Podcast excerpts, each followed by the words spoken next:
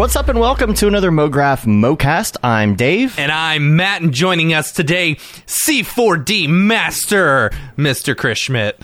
Hi, guys. Thanks for uh, having me again. It's exciting as always. And MoGraph is a supplement to our site, MoGraph.com, which is a motion graphics tutorial site with tutorials, plugins, podcasts, and other MoGraph stuff.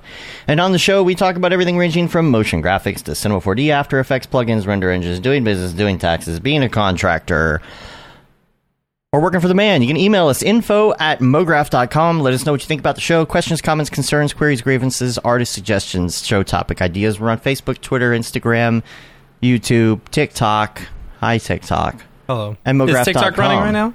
TikTok is running right Oh, now. We're fun. live. They got the little paper there, you know, and they can see my Dr. Pepper and only hear my side of the story. You know? so it's great. It's going really well. Uh, speaking of uh, doing taxes, I hope everybody got their taxes done or is about to have them done. Right. You got to submit them today. Submit Today. them today. I didn't know it was today. I'm glad I didn't know it was today, or I Right. would have been doing it over the you would have hated today. You'd be like, this is going to be a short show because I got to finish my taxes. Yeah. Yeah. Yeah. No, I- I'm done. I had to Yeah. put in for an extension. My uh, tax Ah. guy was like, I was like, I'm ahead of it. I'm going to book early. And it was like a month out, and he still was booked until like a week after. Oh, man. Yeah. Yeah, I, I get a little too nervous about like getting an audit or something for extending my mm-hmm. taxes. You hmm. know, Yeah. like apparently your chances go up. I don't know if that's true. Hmm. Maybe it's just something they say so you don't file an extension. Yeah. that, you that could be true. I've also heard from like various tax people that the IRS is so backed up with everything that you have to do something real egregious to like Yes. call their attention to you. Yeah, I'll tell you. A couple years ago, I um, got a cashier's check for ten thousand dollars that I owed them, and um, and sent it to them, and they told me that they didn't get it. Oh. Yeah, yeah, and and it was like, okay, well, you know, that was a check from my bank to the IRS, so I don't know what to do about this. And Yeah, they're like, what's uh, just wait, you know, nine months or so. Just we're real backed up right now. Just see if it straightens itself up. Uh, okay. Wow. Okay. Okay, you said it. I didn't. yeah. So, uh, uh, uh, I one year, so I was living in Texas, right, doing freelance work in Texas and whatever, and you know this. One of the companies I was working for, I never filled out a 1099, nothing. I thought it was all going to be like, you know, hey, here's a little bit of money for doing some work that we did, right? Turns out they somehow got my information, sent it to the IRS. Well, during that time, I moved from Texas to Portland, right? And so when I did my taxes, you know, I didn't put any of that information in, but I got audited or whatever the next year saying, hey, you didn't pay enough, you know, in taxes. You owe us this much money. And I was like, oh, that sucks. And then Oregon, because I had moved there during that time, said, Oh, you made this money while you were in Oregon. You owe us that much money too. So even though I didn't do the work in Oregon because I didn't claim it on my taxes, Oregon thought I did it there and ended up having to pay $700 in Oregon state tax for not working in Oregon. I was so Wow. mad about it. Wow. Yeah. I'm not sure yeah, whether no I paid that or not. I hope I did. I hope you did. I'm pretty sure you would have gotten a letter by now. I might have, yeah. Unless you're past the statute of limitations by now. I don't know. Seven years, right? I don't know. Yeah. It's been at least Yeah, seven so- years, yeah. So taxes and NAB. I hope everybody is also getting prepped to leave for NAB right now. Yes. to join the the fun. Uh, we're going to talk about all things NAB today as as well. We're going to get into that and what's going to be going on. But first, we should mention Camp Mograph. Yes, we absolutely should Very mention Camp. Mograph because tickets officially go on sale on Wednesday, which is exciting. I am so excited for this. Um, uh, yeah, tickets go on sale noon Eastern time. Uh, you can go to campmograph.com. You can't buy the tickets there. You need to buy them through our Eventbrite page. So make sure you don't go to mm-hmm. campmograph.com at noon. You go over to the, actually, if you get there at noon and you're just now signing in, you might have already missed tickets, right? So just know you got to mm-hmm. be ready to go because those tickets are, mm-hmm. are more than likely going to go fast. It's like a drop. I don't want to say that they absolutely will go fast, be, you know, but I I am assuming by the past two years, or especially uh, by last year, and you know, from what we've been hearing from everyone, how they want to go. So Yeah. make sure And, uh, you're on our yes. event. What? I, I'm extra excited because it's going to be my first year attending camp. Yes. yes, yes, very exciting. Really excited for you to come. That's going to be awesome. Yep. Like, like, oh man, we were missing you last year. Like, Yeah. Chris would like this. Chris Yeah. would like this. So, Well, the super you know. bummer last year was it was like, well, camp was coming up, and then we were running half res in Chicago, and then NAB was right after. It's like, well, Mm-hmm. It's busy. I'll just do NAB, and of course, Yeah. NAB ends up getting canceled. So Yep. all the people I thought I was going to see, I didn't see again. Yeah. and it, so it's like the worst double whammy ever.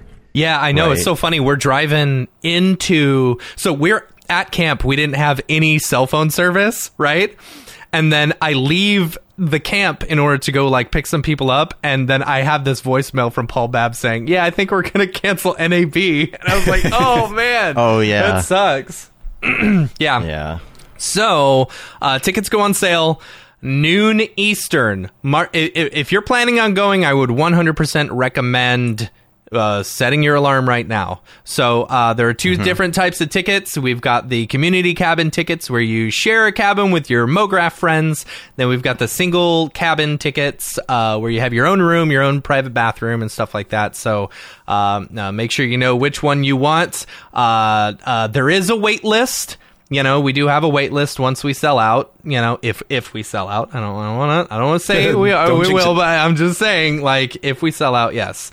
Um, yeah. So it's uh, it's uh, campmograph.com, the Eventbrite page. It'll link you to the Ev- Eventbrite page. Uh, it's September 15th through the 19th. It's going to be a lot of fun. I'm very excited. Amazing speakers just make sure if you're really, really wanting to go, just be on that Eventbrite pra- page and uh, hit the refresh at exactly noon Eastern time. And so what will happen is those tickets will show up. If it says there's an access code, you're either too early or too late or something. And then uh, uh, you'll see community cabin and private room cabin, and like you have 15 minutes to check out if you get one of those. What happens? Yeah. What happens? I think as long as people add it to cart and they go to check out, you have 15 You're minutes. good. Don't Yes. worry about rushing through that. Just get it yeah, done. because we Get need the information. You got 15 minutes, you know, Yes. to do it, and I think it should be fine. So Yeah, you've secured that spot. Yeah. Once you, yeah, you're. if for some reason it doesn't work and you're texting me saying, "Hey, why am I getting this error?" like 5 minutes later, I'll be like, "Your your ticket's already sold out, yo. Sorry." anyway, trying, we're trying. Ooh, we're trying. so, we're Camp trying. Mograph, uh, super excited. Yes, make sure and get there, buy tickets, have fun. We're going to have an awesome time. Uh, uh, and we couldn't have done it, of course, without all of our amazing sponsors. Um, first up, our global sponsor, Otoy. Otoy is sponsoring the entire event. Uh, Camp Mo- Otoy presents Camp Mograph. We're super excited about that. Um, and then our two village sponsors, Maxon and Video Copilot. You will be staying in one of the two villages on camp, either the Maxon Village or the Video Copilot Village. Super excited about that. And our gold sponsor, Grayscale Gorilla. Yay! I'm super excited to have them on board too. Yeah, so uh, very excited for Camp Mograph. Thanks to all of our sponsors for helping keep the ticket prices down. Uh, and yeah, we're gonna have a lot of fun. You're gonna have a lot of fun. So make sure and get your tickets Wednesday. Wednesday. Set your alarms now. This Wednesday. Yes. And Speaking of events- events, I think Chris, you have something to, Mm-hmm. to tell us about. Uh, yes, this is. I'm treating this as sort of the official announcement, but we now officially have the date for this year's HalfRes, HalfRes 2022. So you can actually go to halfres.com right now for a save the date. Make sure you click and sign yeah. up for the newsletter. Click the get notified button, and when the official information is out and tickets are available, then you'll get the email right away and you'll want to jump in. We're going for a full scale half res where it's going to be as big as it ever has been, trying to make it even bigger. And what's pretty cool is timing wise, it's the weekend before camp happens. So if you're if you're looking to maybe do a uh, half work fun vacation or come to the US, it's a good kind of double feature you could do doing half res and then less than a week later you'd be hanging out at camp. So pretty cool combination. That's So, right. I'm looking at be you, Raid Zero. Come yeah. on over. Come on, Phil. Come, on, to. Phil. if you need a place to stay in the meantime, in between half res, you know, you can just fly to Dallas and hang out with me and then fly with us. You know, Yeah. it'll be fine. You can come stay in Who my else house. from overseas? Come on, Haley. Come on, everybody. Everybody right. overseas. Come on. Hey, this is Dave. I just wanted to stop for a moment and thank our sponsor, Otoy, the creators of Render Network and, of course, Octane. But I don't have to tell you that. You know who they are. You see the results of their render engine all over the interwebs. And we're very grateful that they're supporting what we're doing at MoGraph.com from this podcast to MoGraph TV to events like local meetups and Camp MoGraph and all our community building efforts. We can't wait to show you what's in store, all thanks to their support. Go check them out at otoy.com. Now back to the madness. yeah, and uh, Half Res will be on a Friday for the first time ever, which Yes. is exciting. It was always on a Wednesday in the past, which always made for a really rough Thursday for people going to work. So we Yeah. have uh, we've fixed that up. Uh, we've been lining up some speakers and a panel. We're going to be front loading the presentations this year. So there's always been this conflict, a fun conflict of like there's presentations happening and then everybody's also hanging out and drinking and networking. So now we're Yeah. like we're going to front load the presentations and then everybody's free to go and hang out for the rest of the night. Cool. Oh, that's cool. That's cool. That's cool. That'll be fun. I'm really looking forward to that. Like, I'm just looking forward to getting back out there and No, with no people again. speaker announcements yet, right? No uh, speaker announcements. Are you allowed to say? I, or I'll you- say the I'll say the first one, assuming mm-hmm. that he's still in, because we actually lined him up like three years ago, and he's like, "Yep, he's still in," and he double checked because he's also speaking for you guys at camp. We got him first though, but Joey from Oh. School of Motion is gonna Joey be is not like our, speaking uh, for us. Oh, Nope. he's not. no, no, he's no, not. no, we Oh. asked him, but he said he had other obligations, which I guess is Oh, you. Might it's be, yeah. Uh, uh, so we'll funny. double check it, but yeah, that that should be exciting. He'll be doing kind of the keynote State of the Union. That's awesome. And- That'll be fun. Yeah, yeah. Very cool. That that's awesome, dude. Like we're gonna definitely be there.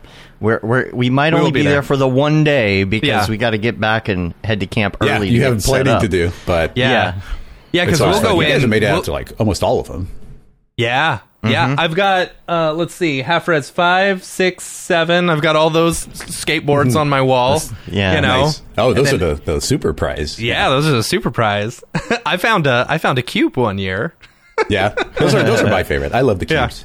Yeah. Yeah. You fun. got some fun games and stuff planned like that? Yeah, we're trying to figure out exactly how it paces out because every year I do a new version of the pinball machine, which is just really Yeah. fun. Which is a it's uh, XPresso in Cinema 4D.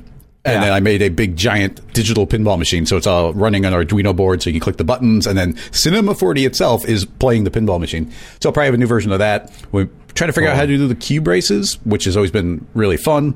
But if we're kind of front loading presentations, we're probably gonna have to front load all of those as well. Yeah. Um, but there's a lot of conversation of some you know potentially new interactive type things. We got to figure out exactly how it goes down. Yeah. Yeah. It's it's early in the planning process for a lot of that, so we'll we'll see. Yeah. And then of course the cubes. The cubes are there every year. And for anybody who doesn't know, Yeah. uh, a thing that we started almost right in the beginning was we're always like, what, what do you, we need something fun for kind of like the, the introverts, the really quiet people in the group. Uh, so we started 3D printing up these cubes every year and they started getting fancier and fancier. And then we started putting electronics in them and we would hide them throughout the venue. And there wouldn't be too many. There'd be maybe 12, 20 at the most. And so people could go around and hunt for these things. And people started like running in to find them and like rushing around the entire venue to track them. So we started slowly hiding them throughout the night so that people had a chance the entire time of Yeah. potentially finding one. The So- amount of time I have like wasted that. at half res going around looking for damn cubes. Matt's spending all his time like searching around the bathroom floor. Right. Like, what are you I- doing yeah. in there? swear there's a cube behind this toilet There's here. a cube. I gotta Underneath check the again. They might have placed it after I left five minutes ago. Yep. Uh, yeah, I, I love I love that idea, and it's always been Mm-hmm. super fun, and people people dig it. And, Chris, you uh, should do. Uh, uh, so I was I was on TikTok the other day and I saw them uh, showing off different pinball machines at the Pinball Hall of Fame, which Oh, okay. we will Which be going to. be, yeah. yeah, yeah, yeah. There was a like a double decker pinball machine, right? Mm-hmm. We should try and figure that out. Do two TVs, right? Yeah. Double Oh, decker. gosh. Well, it's already it already does have two TVs because Right, one is just but playing a one is video. flat, but if I stretch Yeah. potentially if I stretch Cinema 4D to cover both screens, Ooh. like that might work. Or you could get it to where if it lands in a certain spot, it creates an entirely new like field to play in. Hmm. Yeah, Oh, it changes the dangerous. layout. Yeah. Ooh, that Yeah, would be interesting. Trigger layouts based on buttons. Cool. That's oh, exciting. man. I'm super excited. Yeah. I'm so excited about events again. Yes. Yeah. Yeah. it's the year of events. What if What if we could do some sort of special prize where if you find something at half res and then you find something at camp the next week, Ooh. like they're like two puzzle pieces that unlock something. Right. Well, yeah, I was going to say, like the, the cube can be the key, and then there's some sort of locked box that Yeah. also has to be found, and then one will unlock the other. The keymaster and the gatekeeper. right me and mark me and mark were playing around with ideas like that uh uh like i don't know if i want to make it official if i want to say it because we were playing around with like different like you know you've got like uh you know like a a, a candy uh like those candy dispensers or whatever we, Oh, yeah. we had joked. We we had we had thrown Yeah. around the idea at one point of like doing like you know custom T-shirts or like discount codes or something. And if you find certain things around camp, you know that would unlock them like little coins or something. Okay. You know, I don't know. It could be fun. Yeah. Yeah. Camp coins. That would be that'd Camp be neat. coins. Virtual claw machine. Virtual. Oh, claw machine. I'll never be doing anything but the claw machine then. right? Oh, Yeah. that's a good idea. It'd I be love fun. I love claw machines. Hi, my name is Sashia Dumont. I'm a writer, actor, and filmmaker. Hi, my name is Paul Robinson. I'm a director, DP, and filmmaker. We are the creators and hosts of the Go Gorilla Filmcast, an online source for all things indie film. We are a husband and wife film team and co owners of Send 3 Productions, and we started this podcast for filmmakers like ourselves who were producing on micro budgets with skeleton crews. Go Gorilla is a weekly podcast that features various talents in TV, film, and web series productions. We've interviewed filmmaker powerhouses like Kestrom Pantera, Richard Raymond, Alex Ferrari, Cassandra Ebner, and Ryan Connolly. Amazing actors like Hannah Ward, Lou Taylor Pucci, Chris Wataski, and Eileen Grubba, groundbreaking cinematographers like Jody Lee Lipes. and Jessica Lee Gagné, and many more. We also offer weekly reviews of our favorite films and shows, which vary from low budget first time filmmakers to A-listers and everyone in between. Go Gorilla is proud to announce that we have officially joined the MoGraph Podcast Network. So if you love filmmaking as much as we do, Tune in every Sunday for a new episode of the Go Gorilla Filmcast. Your, Your source source for all things indie indie film. Now available on the MoGraph Podcast Network. Real quick, you got a Matt. You've got a little uh, Ravcock. What's your flavor? Uh, yes. Is this about the uh the new the new Octane ORBX exporter? The ORBX. Explorer, Yeah, yes. so super exciting. Um, I was on our Slack the other day, uh, just going through the different channels because I have 800 notifications on all of them, and I'm just trying to get rid of the highlighted ones. And I saw that Dino in the uh, the Slack had mentioned the new ORBX exporter. So I'm using uh, 2021.1.1. Um, I I know they actually just released 2022.1, the XP version or whatever, like the experimental build, which is exciting, super exciting. I I, I want to try that once this big project we're wrapping is up. Um, but uh, they introduced a new ORBX exporter. So, you know, for those who are aware, you know, exporting ORBX out has always kind of like sucked a little bit. You know, it's it's it wasn't super reliable, and you know, you didn't Just know big where files. Well, I And, mean, yeah, like, which is fine. you You're going to deal with big files anyway, Yeah. you know. But like, you're not sure about like the progress because it'll say, oh, Yeah. like it'll get stuck at like 25% or whatever. But this new ORBX exporter is actually built into the Octane settings inside your uh, your render settings, which is cool. It's like right underneath the network rendering option.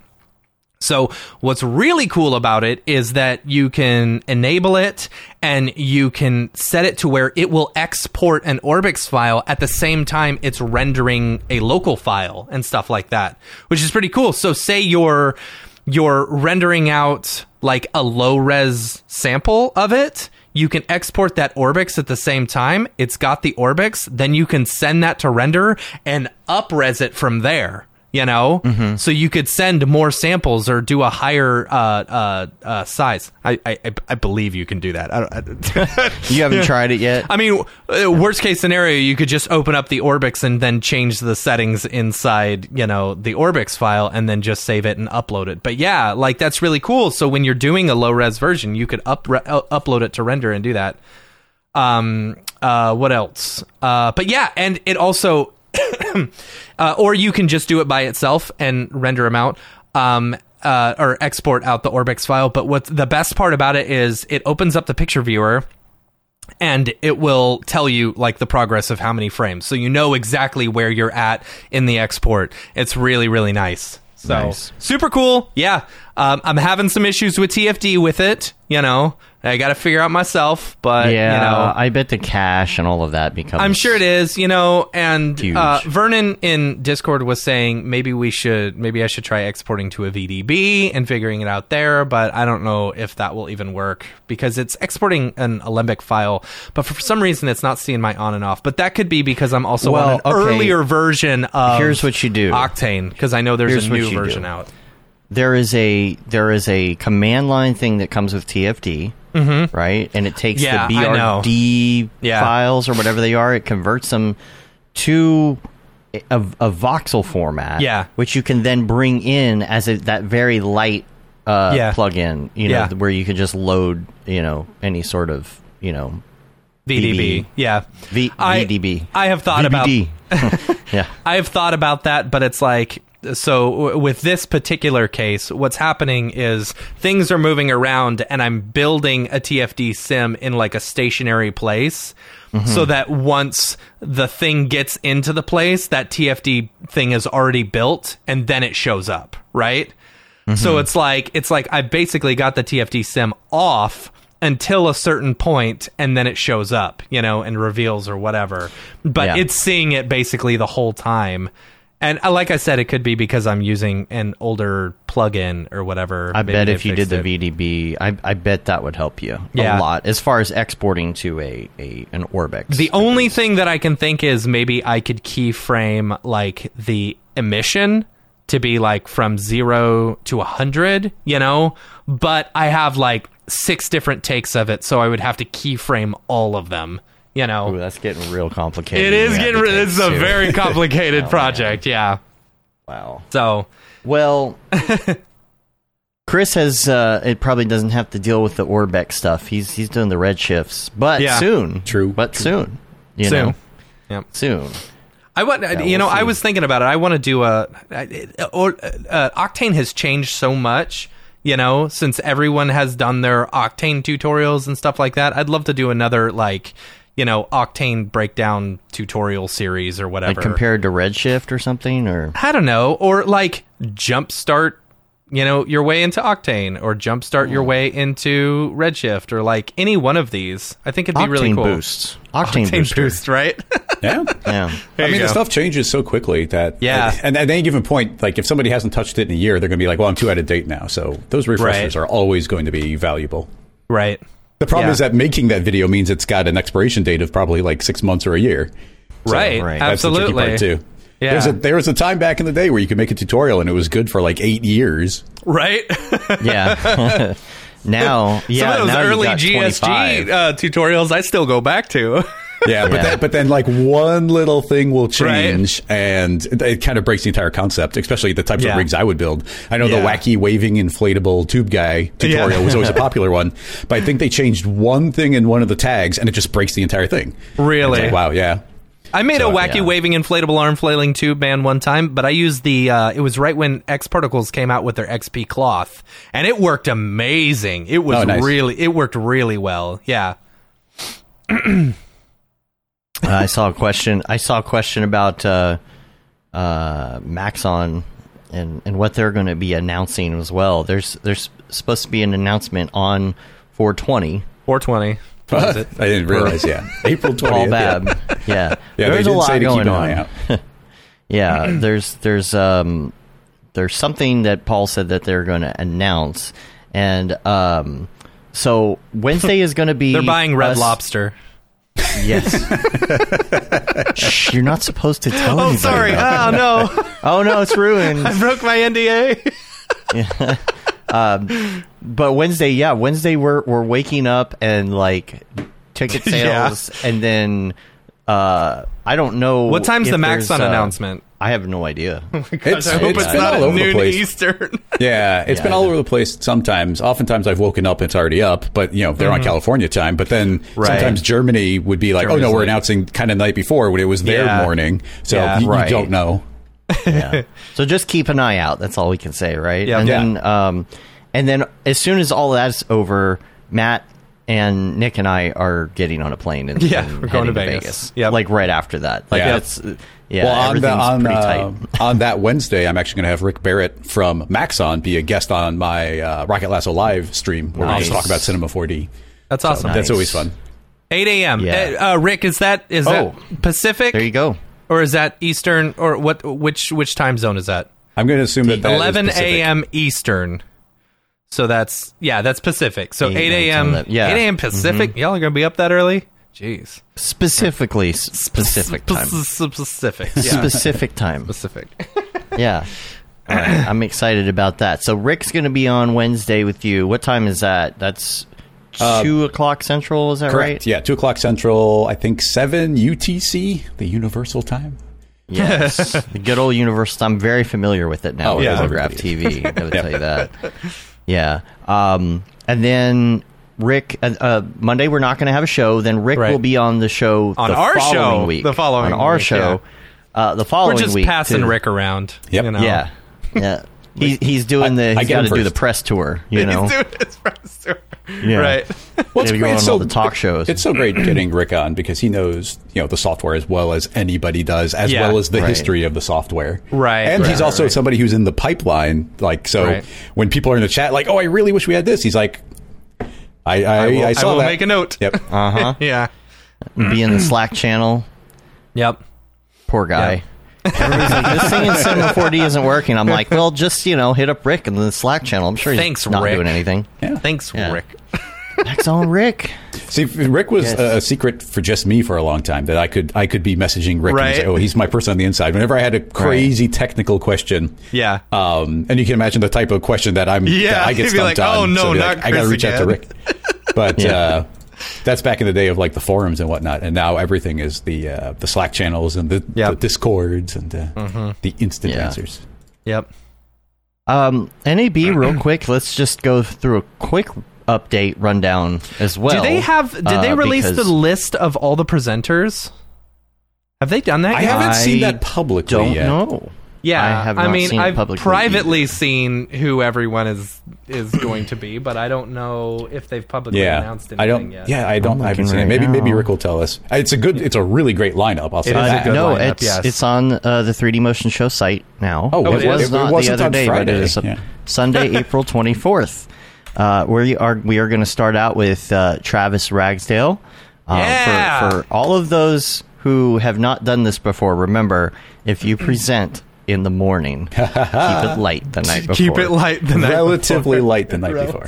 Night. Yes, relatively. Yeah. light. So you got yeah, Travis Ragsdale is going to be the first one in the morning. Uh, EJ, Sasha, Mm-hmm. Brian. Okay, yeah, the whole pre- the whole presentation. There's some TBDs in here, Mm-hmm. like if you go to Monday, um, but. Uh, they have Oh my God. listed. There's a few for you. Are you reading your your presentation? I just read what they did. Like, Yeah. I, I, like I didn't say to make that public. I put that in parentheses. So oh, that's funny. You actually wrote that. yeah, And they, they they put that as skipped the over. They, I, I put I put the entire title to them and said, but. Uh, and it's well, you know, for everybody who's out there, my presentation is called Maxon Secret until April twentieth. That's funny. There you go. There you go. Oh, this is going to be so great. funny. I mean, look at the look. You got Ch- uh, Chad Perkins, Ellie Mm-hmm. Wade. I'm sure I skipped some people. Hashi, Mr. Andy Needham, Mr. I- Beepleman. Travis, Mike Beepleman, Jonathan Winbush. What up? What up? Oh, I'm man. really excited This about these uh, artist and presentation TBD. I oh, hear yeah. they are an oh, excellent. Oh, I didn't know. I, I didn't know Andy was going to be there. Yeah. Andy's one of my favorite guys. Who? Andy? Yeah. Andy, yeah. Andy, yeah, and Phil will be there as well. Yeah. Yeah, all our favorites from across the All of our pond. favorites, man. It's gonna feel like three years hasn't passed at all. This is Yeah. classic. This Mm-hmm. is classic. Like if you haven't been to NAB before, like this is classic crew. Yeah. I'm very excited. yeah, yeah, and then all these that. all these uh, new kids are gonna show up just like they did at the Design Plus Motion, Mm-hmm. and we're all gonna feel really old. And it's gonna Mograph boomers. suck. Oh, we no. are the Mograph boomers. Yeah, but that's fun I'm in because my we'll late get to hang 30s, out I'm a and uh, the the um the new, the noobs get to meet the the old fuddy duddies. We get to Yeah. tell them, you know, what it was like when we had to edit VHS and all Yeah. that stuff back in the day, and get to tell them how easy they have it now with GPU yeah, right. render engines. We didn't. Yeah. We didn't. Back in our day, we didn't have right click save as Alembic. Come on, we had to Yeah. export Dude. that like a like a We poor had to person. render CPU uphill both ways. That's good. That's good. Yeah. So it's going to be fun. Uh, the beer house. It used to be the beer house uh, meetup that we would do every year. Uh, started out as just like hanging out, and then it turned into a whole event. Yeah. Uh, we are, we're one of the sponsors for that, which it's not at the beer house this time. It is at Tom's Urban. Yeah. And that is going to be Sunday night. So uh, make sure that you do get a ticket for that. Now, here's the thing: if you don't have the info that you need, all you got to do is go to mograph.com slash NAB 2022 and you can get things like the uh, Maxon exhibit code that you can use to get a ticket. Now, here's the thing it says it expired on the 8th of April. I know for a fact that it is indeed still working. So, if you need that Yeah. promo code at the last minute, it is still working. do you know Um, what the code and- is? Um, well, like let me LV just something. let me just go to mograph.com slash NAB 2022 and I'll just, you know, bring that right up here and you can see what it looks like. And um, down here, the code is I love the- LV6739. The loving look that EJ has in that. picture. Yeah. we are all very good friends. We're all having a good time. Um, yeah, so there's your code, and that is Sunday. So Sunday is the first day, so make sure that you get there. Uh, here's the thing you don't have to get there at doors. Unless you want to be there for that part of the fun, Yeah. but it gets all packed up and everybody's in front of the door waiting to get in, and it's yeah, and the first presentation annoying. isn't even until what ten thirty anyway. So Yeah. Take your time. Just Yeah. you don't have to be there for the doors opening. Let that happen. Get yourself a coffee. Come down, catch Travis first presentation, you know, Mm-hmm. come say hi. Um and then oh, oh, oh. Remind me of one thing after we talk about NAB. Yes. Remember say remember, say, "Hey Dave, remember that thing?" hey, Dave, remember Talk that about thing? that thing. Okay. Okay. Uh anyway, so Sunday. Okay, Monday. I don't know what is going on after show. Mm-hmm. That's kind of up in the air. I don't Yeah. know if anybody else has plans. I don't know if there are dinners to be had and other things going on. But what I will say is Media Motion Ball is having a beer house thing that night. Oh, Yeah. interesting. Yep. Yeah. That's a, switch that's a switch. When in doubt, also assume that we will just end up at Whiskey Down at some point. Almost a guarantee. No, that's Almost- every night. Yeah, that's Yeah. every night. That's every night. And uh, all right, so Tuesday, here's the big one. Here's what you got to know for Tuesday. Mm-hmm. So, uh, first of all, show floor, come see all the presentations and things, right? Then that night, this is Tuesday night. This is the night you want to be rested for. This Yes. is the night you want to be hydrated for. Right. This is the night. This is the night. Okay. so it starts out with the Maxon Pinball Party, which is is Tuesday night. I don't have the exact time, um, but all the information can be uh, uh, received from people at the Maxon booth who will be able to um, give you a wristband or whatever that is for that event. That's generally how that works for that event. And we've decided to follow suit and do the same thing. We're going to do wristbands as well. We got these cool little gold wristbands.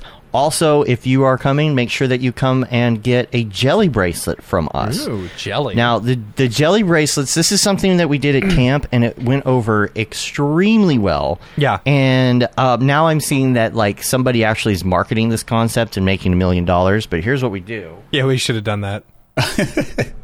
is this is what we did at camp, and uh, all we did is we just got colored jelly bracelets like these. Got mograph.com, Vegas 2022 on them, and we got the different colors. And this is all this is is a a um, nonverbal way of communicating how comfortable you are with COVID level, right? Yeah. If it's whatever, anything goes, it's Yeah. green. If you're kind of, you know, I'm masked up in claustrophobic situations, Yeah. you know, I'm being a little careful. I'm really making sure I'm washing my hands. Yeah. I got to be, Fist you know, uh, bumps, may- maybe fist bumps. bumps. Yeah. Yeah, no no hugs, you know, Yeah. but we can fist bump. It's not that bad, but you Right. know, I'm not 100%. And then there's the the red one which we honestly a lot of people did not pick at camp. Yeah. Um now in that situation, you know, I think just about everybody was vaccinated and tested and all that. Yeah. I don't know. you know, some of these events we're going to are not going to have that. Yeah. So if you have family members and things that you're concerned about, you know, you, you really are are still trying to keep your distance and be safe. You take this red one. So Yeah. even if you're not coming to the one of the parties or whatever it is, we got a ton of these. So just meet up with us and grab one of these helps. Plus, you know, it's it's swag Yeah. at the same time. so. Exactly. And the green Well, ones like are totally okay with like coughing right in your face. It's all right. Yeah, sharing Well- drinks all the time. Yeah. Yeah, yeah, making out. Well, you have to imagine that uh, the people who would wear the red have mostly self-selected to not go to Vegas and be on a Right, giant show floor. right, right, right, right, exactly. right. Yeah, You know. exactly. yeah, you know, I mean, the limos and things. I, I'm probably gonna wear a mask in the limo. You know, and I- and, I and karaoke I might I'm be cool. off and on. I really don't know. It, I'll, I'll feel it out when I get there. But We sh- we do um, need to bring some like wipes for the microphones and stuff. You Oh, know, we will have- the- yeah. Okay, cool for sure. Yeah, Yeah, and now now here's the thing: we are tr- trying to get this list settled. I I have some uh some yellows marked on our list for this event that I have to verify Mm-hmm. because right now we have a little bit of a backlog, a waiting list for the next event, which is the one you need the gold paper MoGraph bracelets for. Uh-huh. This is a VIP bracelet that you have to get from us. I have a list of the people who want a bracelet already, and it is already like overflowing. So we may need to get more limos and more karaoke room. Mm-hmm. But we are we're monitoring the situation. Yes. Yes. Yes. Also, So, from um, from the parts of that year's NAB that I remember, that was one of the most fun parts. It was it was halfway Chris, through that Chris, event you are that presenting at 10:30 the next morning, so don't party too hard the Oh, night. come on. We didn't NAB. learn our lesson. Oh, that, that's Maxon didn't learn their lesson. okay.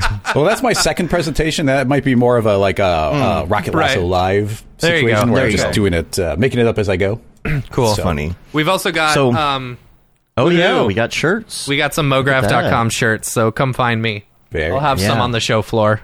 I yeah, we'll bring some of this stuff out to um, our party, uh, our party table or whatever we have at the event. Rick, do you remember? Um, okay, Tuesday. So the pinball party will be going on, uh, and then at ten fifteen. Okay, this is very important. At ten fifteen, the limos arrive to go to the next event. Yep. You have to have that bracelet to get in to the limo and to get into the event.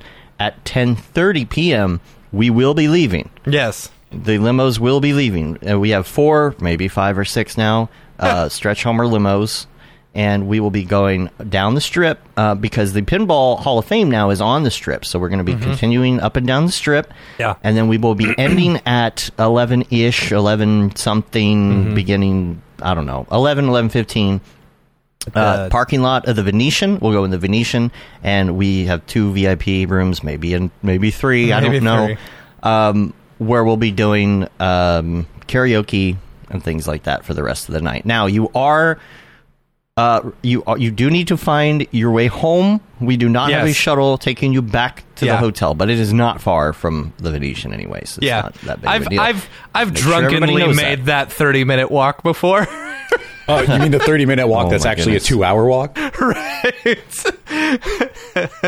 I have that's always a uh, fun wandered aimlessly through the streets of Vegas and not a great state before. It's no. Oh, yeah. That's a, Very that's a tradition. Yeah, right. Yeah.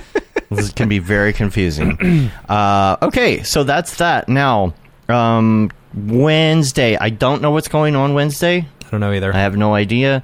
Um, again, check the Slack, uh, Yep. NAB in the Slack, and now we will move on. hey Dave, remember Because- that thing?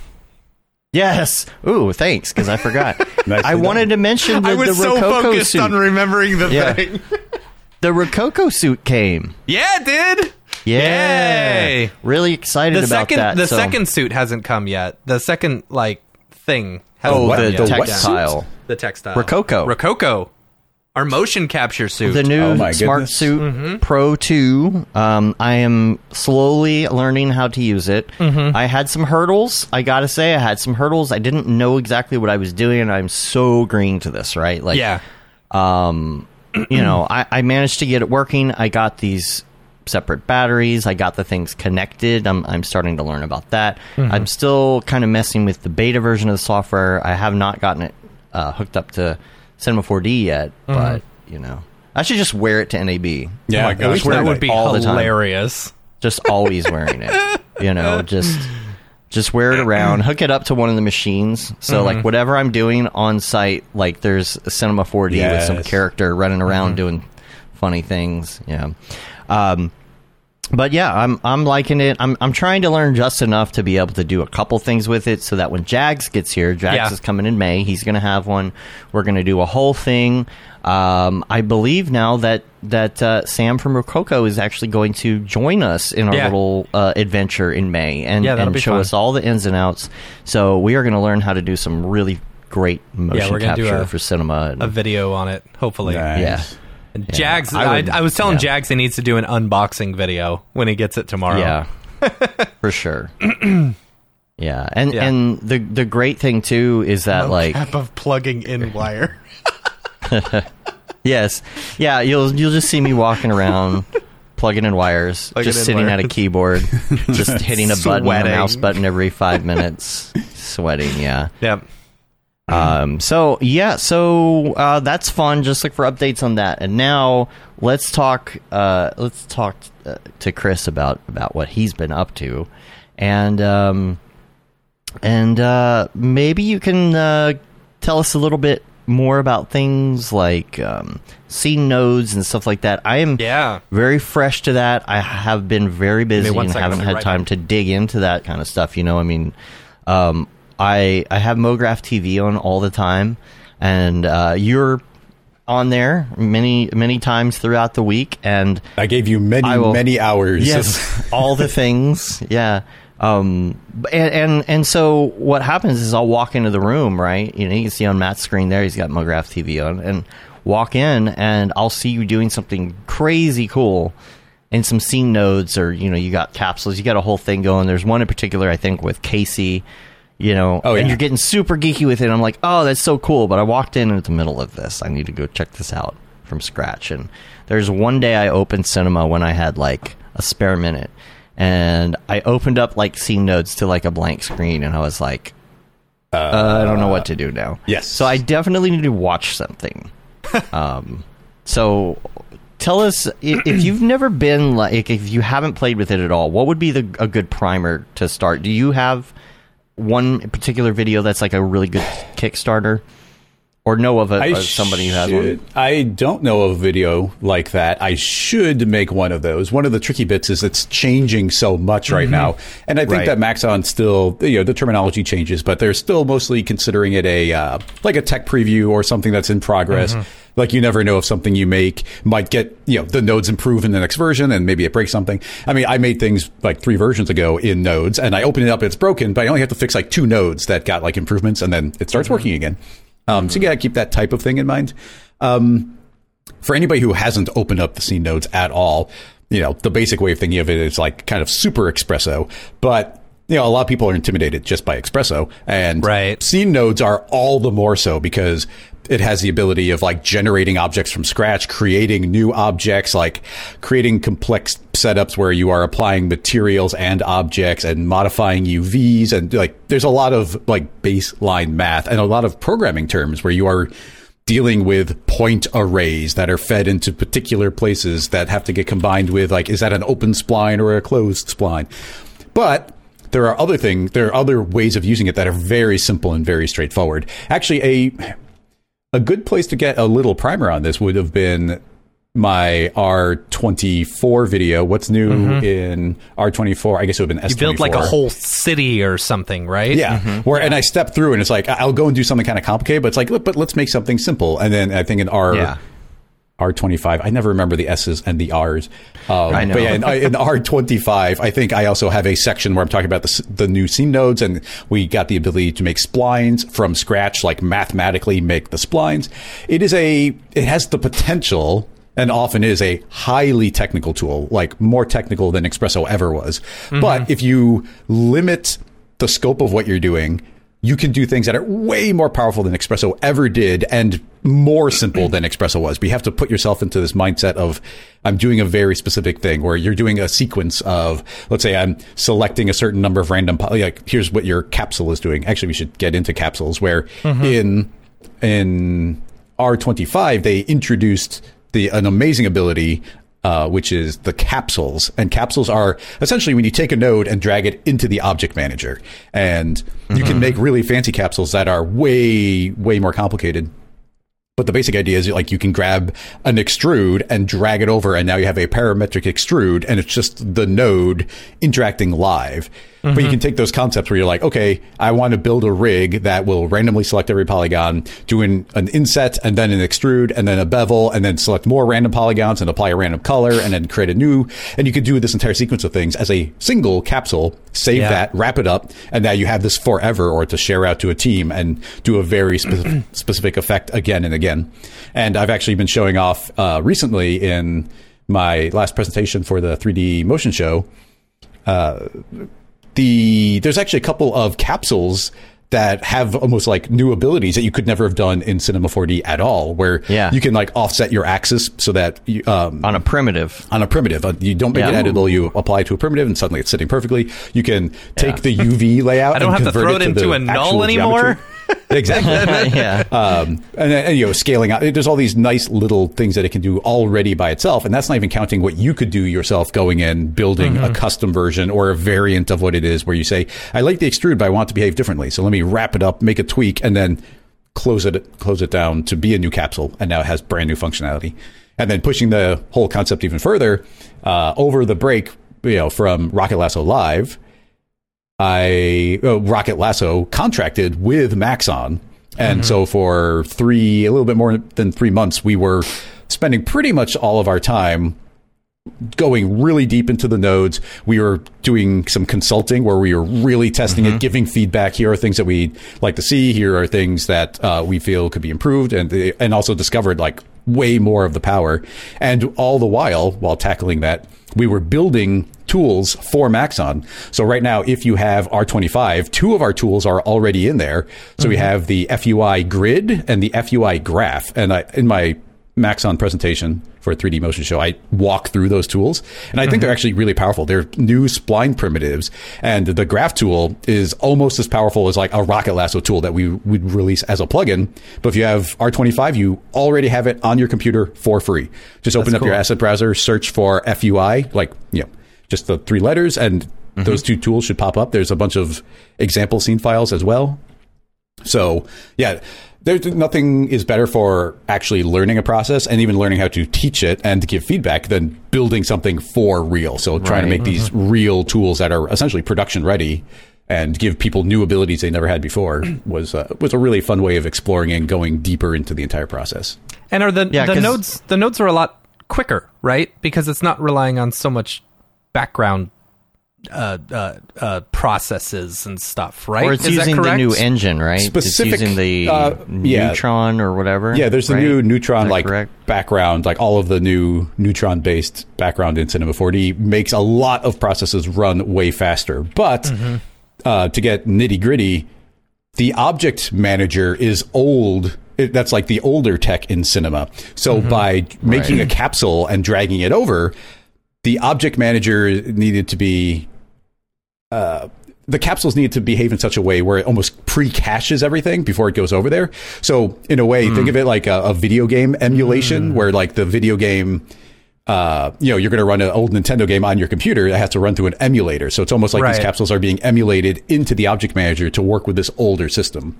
So you lose a chunk of the speed in that translation over there. So things, the exact same tool will run way faster if you're living in the world of nodes or it's going to be a bit slower if you drag it into the world of the object manager. Gotcha. Okay. And you can do both. Like they both will interact yeah. and render out with your scene, but you know, even for but me. But I'm sure that they're moving toward everything being based on that eventually, right? That, yeah, mean, that's my that assumption. Seems to be the goal. Yeah. You know, so then that will go away. So yeah, because that's Vernon's question here, basically in the in the chat about the performance. Um, but are there performance uh, are improvements that you see, like in the viewport and stuff, when you're working directly in with the scene nodes? Like, do you do you see um, viewport per- performance increase or anything? Uh, it depends on what you're doing. Certain thing, there are things that we could never do otherwise that are crazy fast. Even in the very first version of the scene nodes, when, I think it might still been being called Neutron, the you could make so many clones and modify them all and change the geometry and have it all running like insanely fast uh, Mm-hmm. directly through the nodes. Uh, that's not the type of thing I tend to build. I like making clean rigs that are really robust. Mm-hmm. Um, and then it's really difficult to speak about, you know, where things go in the future because, you know, where you know I'm on some of the beta stuff and whatnot. So, Mm-hmm. but uh, but agreed that eventually you would e- expect that some sort of like you know that there's an older object manager right now. Presumably, at some point, there's going to be the one that works more natively with the nodes. That's not something I specifically know, but that'd be assumption that uh, that I would Right. have. Yeah. And obviously, all of us are used to the workflow of like you want to see all your objects lined up. You don't need to see all the guts of every tool all the time. Right, so right. eventually, making things into you know wrapping it up and then dropping them into some sort of object manager would go a really long way to keeping a scene organized. And it also goes to like I was saying with nodes.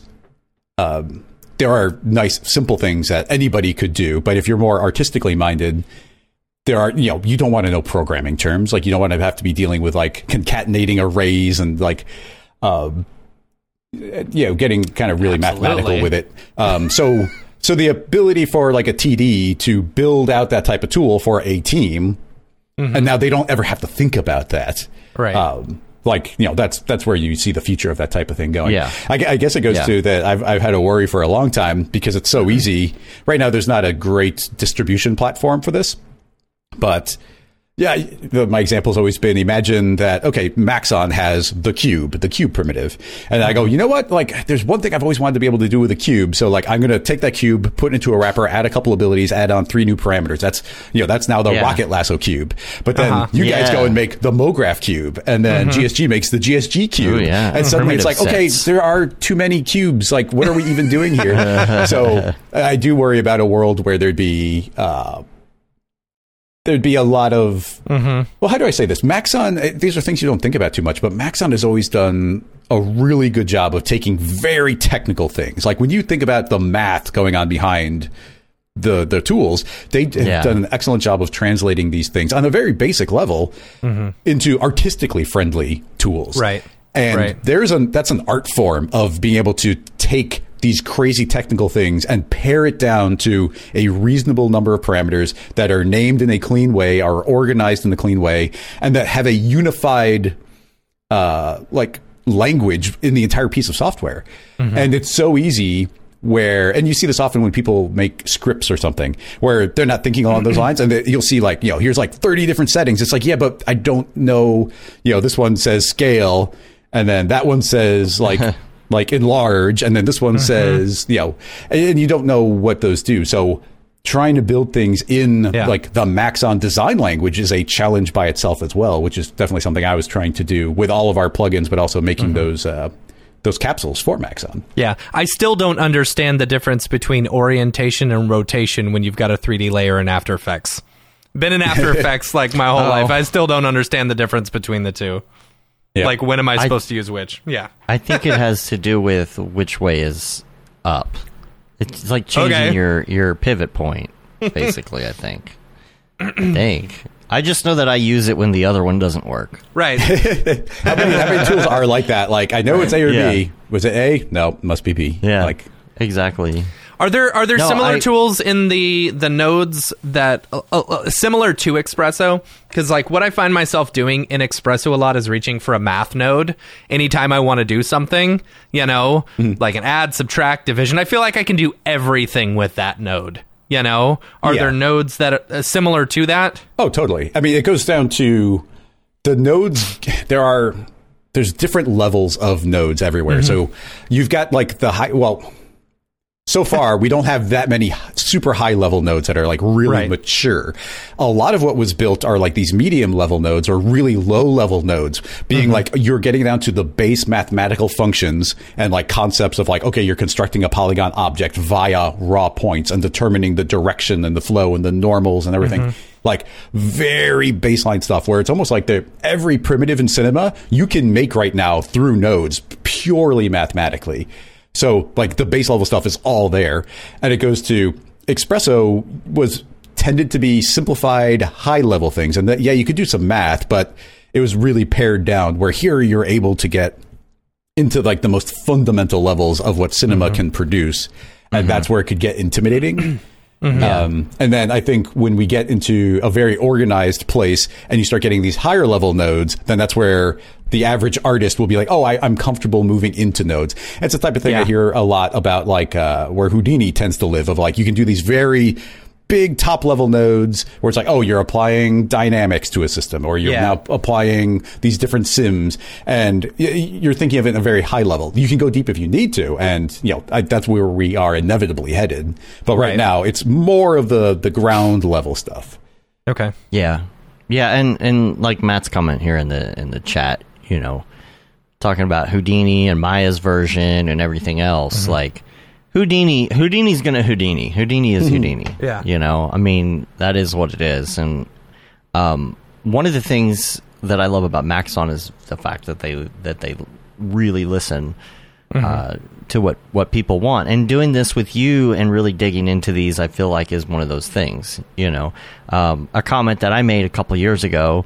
Um, uh, we were in some sort of hangout or something, you know, with like Rick and a bunch of other people. Was like, cinema just needs the ability to open up under the hood if you need to. Mm-hmm. You know, click on this thing, open up the hood if you need to, and but uh, your your average new artist can still jump in and, and do whatever. And it got a kind of like a weird look when I said that, but I think it's because this was already They're way already under working on it, yeah. development. Yeah. and uh, you know can't say anything. But um but that's it. It's it's really great because like you were saying earlier if you want to design something and you're on a team you're like here's the thing i made to make this work. The rest of the team doesn't need to know how it works it's just here's your here's your thing Absolutely. I mean, it goes to like we don't know, you know, like coding wise, like how many artists know how the the spear different spear types are made. Like Right. there's all math behind the scenes that's making that happen. Right. The uh, and Sure, like look at that render i bet he didn't even program it Exactly. I mean, I, I have had to get over that as a hurdle, but something I'll, I'll say, keeping it really like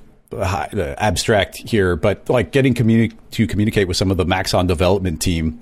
Something that was like really cool, and these are things I already knew, but something that was really cool was they were really excited for feedback. They were they were like, oh, okay, like these are things we need to hear. We like they they they're like, how do we make things like even better? And Yeah. having a company that's really open to feedback instead of being like, no, that's not that wasn't the plan. That's not what we're doing. It, it was the opposite. Um, Right. Right. Yeah. and so they're that's probably just excited to not get. Uh, they're probably just really excited to not see crash reports. You know, feedback from the crash reports. I'm just joking. it's it's it's great to um it's it's great that they can make it so robust and then come back to the artist and say Mm-hmm. okay now that this is so robust what like how do you want to use it Yeah. yeah. You But even even their first pass on things is is typically really impressive. Where I think back to Fields, and Fields for me was like one of the greatest additions, Yeah, like on a technical level. Um, Yeah. Like de- just taking the concept of the effector and decoupling what it does and where it does it as a base concept was huge. It opened Right. up so Mm-hmm. Yeah. much power. It's another. It's one of those order of magnitude type of things. And their first version came out, and it was like pretty dang robust. And the next version comes out, and it's like it's like oh, that you could now put masks and folders, and they clean some things up, but. Yeah. Once they got all the feedback from artists, like not much had to change because they, they got Yeah. you know they were ninety percent of the the final like on the first pass. So Yeah. and I love I love those things. Yeah. and tell us about your plugins too because since the last time we talked i think you've come out with two since then Yeah, it could be. Uh, what are the not two latest The i don't two remember what latest, which came out in rapid. We had th- three plugins come out in pretty rapid succession. So Mm-hmm. we had Ricochet come out, and I love Ricochet. If you, these are all spline tools to simplify. Mm-hmm. So yeah, Ricochet will essentially you're shooting like a laser beam. And it's going to bounce off of objects. But where it gets really Mm-hmm. fun is you put it inside of an object and then you let it bounce around inside. And it's incredibly fast. And uh, yeah, it's just opened up a lot of opportunities. I'm actually kind of shocked when I'm doing the live stream how often it's like, oh, Ricochet is the best way to solve this problem. So I really enjoy that one. Uh, and then Slicer came out, which is a another spline tool that you can cut models like on any orientation. And there's been some of uh, some other tools along those lines. Some of them have kind of gotten uh, they, they're not being developed any further, but I think our tool goes way further and there's way more power in it. And then we have mesh to spline, which is another like it's a nice. I don't know how to put it. I, I tend to make tools that are a little bit more technical. They're not just a flashy artistic thing. They're going to be like a tool that's really creating new functionality for you. And mesh to spline allows you to convert any model into a spline, but via a lot of different methods of like, is it part of the viewing angle? Is it just the outline? Is it just the interior? Cool. Is it a bunch of little tiny segments or is it a continuous spline? We've even got some concepts for the 2.0 version of it with like all these different algorithms. Um, Question, for can you ways of do- traveling through?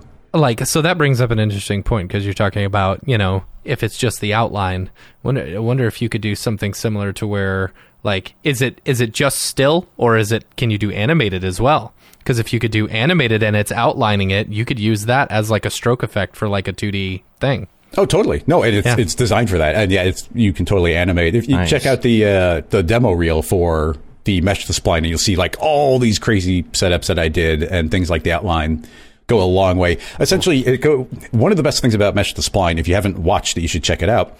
Is a lot of the third party renderers don't have any kind of sketch and toon. They don't have a toon Right. style. This enables you to make your own in any renderer because you'll convert Right. it to a spline and then you know everything has the ability to render a spline and they're going to tend to render pretty quickly. So Yeah. by you, you'll see in the the reel on it that uh, you know, Here, I can create outlines and then layer something up. So it's like we're barely seeing these outlines of this object, and here's uh, um, you know, you're pushing the lines. I, I can't even describe it. It's like uh, most uh, tons of things that you could do with Sketch and Toon, you can now directly do with Mesh to Spline, but That's for any renderer. cool. And uh, like, I really enjoyed. hit that If- video dave Yeah, the uh, it definitely got a mute. Yeah, cool. But uh, yeah, Yeah. that's just converting. But uh, obviously, it Wow. does animation. That's with dynamics. But yeah, right there Mhm. you see the. Uh, and this Yeah, is this is like a- live connecting to an animated model, and then so that this that that little car animation there, rent the entire thing rendered in like a minute. It was like so fast to render. wow Um, Uh, see, I want to see if I can get my uh, my setup working with uh, the Rokoko and that plugin at the Yeah. same time, and do like live. oh that's cool Yeah, Uh, but we're doing a lot of stuff where like you can drive it via fields for like how far out something should be pushed or if it should generate the line at all. And uh, a lot of uh, a surprising amount of power. Every time we make a tool, it's like I kind of envision it as one thing. As soon as I have it in its slightly more robust form, it's like, oh wow, this is so much more powerful than than Yeah. you would have originally realized. So Find yeah, I've really enjoyed those for tools. it. And then Yeah. we kind of announced it a couple months ago, but we have our upcoming tool called Utility Splines, which hasn't launched yet. It's ready to launch, but it's just been such a busy month that mm-hmm. essentially me launching a tool takes an enormous amount of like my time doing things I'm not super good at, like all the social media and designing web mm-hmm. pages and promotional material. Not not my area of expertise. So that's always a an effort. So Yeah. but utility splines are as soon as this month is over, I'm hoping to refocus and get that actually out the door. What and do that's those a bunch do? of yeah, it's it's a suite of, of five different tools to take splines and modify them in parametric ways. So smoothing out a spline, which is super powerful. yeah Uh, resampling a spline in a whole bunch of different dynamic ways, reducing the the point count with a we I think we have five different algorithms for like reducing point count. That's and cool. then and a couple of them are like really really powerful where it's like optimizing where it's only removing the points that aren't important for the visual. Sure. So, Oh, and okay. then uh, Nice. that's cool and then there's a cleanup one, which is, you know, it's a simple cleanup to stop points from overlapping each other and whatnot. And the last one Mm-hmm. will convert a complicated spline into a detailed Bezier spline. So once you make it editable, you went from like having a Ah, million so points cool. around an object to very few Bezier handles that you could See, then manipulate that after. that would be incredible for like so i just recently did a project where i was i i needed to like shoot like seven different splines off and just randomly have them go. So i went into x particles you know did shot did a shot with seven different you know points and then did a xp tracer you know and then made that editable. But once you make that editable it's like you've got a thousand million points Yeah. you know going along it. It's like that what you're explaining is like oh that Mm-hmm. could have just saved me a ton of time because i had to go through and like erase delete erase Yeah. delete highlight delete you know Well, it's all there and interactive to be like, how detailed do you want it to be? So you, you know, obviously Bezier lines are going to start losing fidelity as you drop the point count way Mm-hmm. down, but it goes, a, it goes a really long way.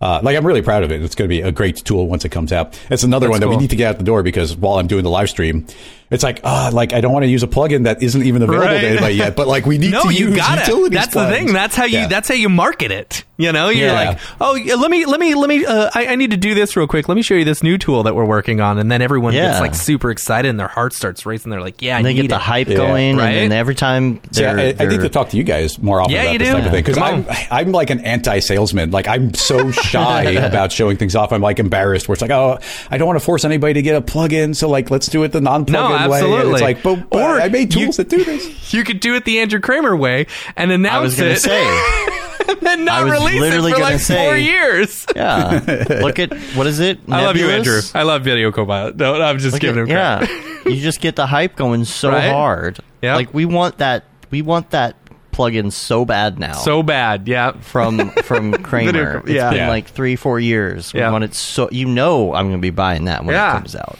Yeah, and then and then Yeah. we we I can't talk about specific details. So here's an early early teaser. But uh, mm. we just started work on a new plugin just a couple weeks ago, and I was already consulting with you guys about like the way different people in the industry might mm-hmm. want to use mm-hmm. this. I'm hoping to bring a very basic version to NAB and start getting more direct feedback. Cool. Nice. So that was, nice. that was nice. it's proving mathematically trickier than we thought it would in a lot of ways. So like there's so already so much like clever math going on behind the scenes to make it work. yeah. So you got to bring some of your tools to NAB and be like, all right, Yeah. let's do this and this and this. You know, yeah, totally. telling you, make those sales. yeah, You know, bring and then have an suit. NAB sale at the same time, and then profit. Actually, that's, a, question mark, yeah, that's a pretty good. Uh, that's a pretty good segue because uh, we are doing an NAB sale. We're going to do twenty five percent off all the time. There of you the go. tools. Look at that. There you go. So. Yeah, as soon as the week of NAB is beginning, I'll get that coupon code out there. I'm probably not going to like advertise it too much, but keep an Mm-hmm. eye out if you've been thinking about getting a, a tool from us. You might want to wait a week and then get uh, pick up everything for 25% off. there you go.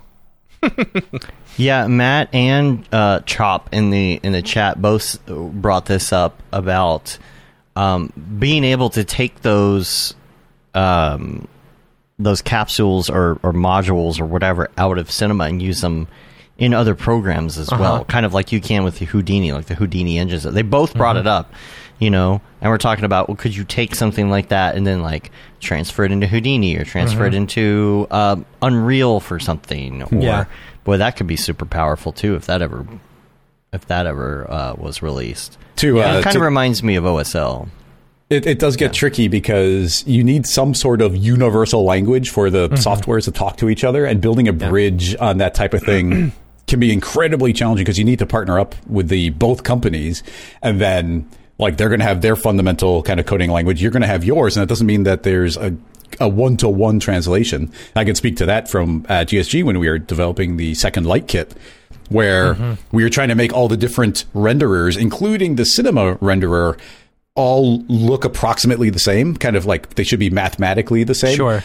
And reverse engineering that was a huge challenge. And it was always a worry that it's like if Octane changes the way this parameter works, it just completely breaks the tool. So for every Yeah, tool right. that you're supporting, you're asking for more trouble keeping it updated as version Yeah. after version Many comes out. points of failure. Yeah, Yep. exactly. Yeah.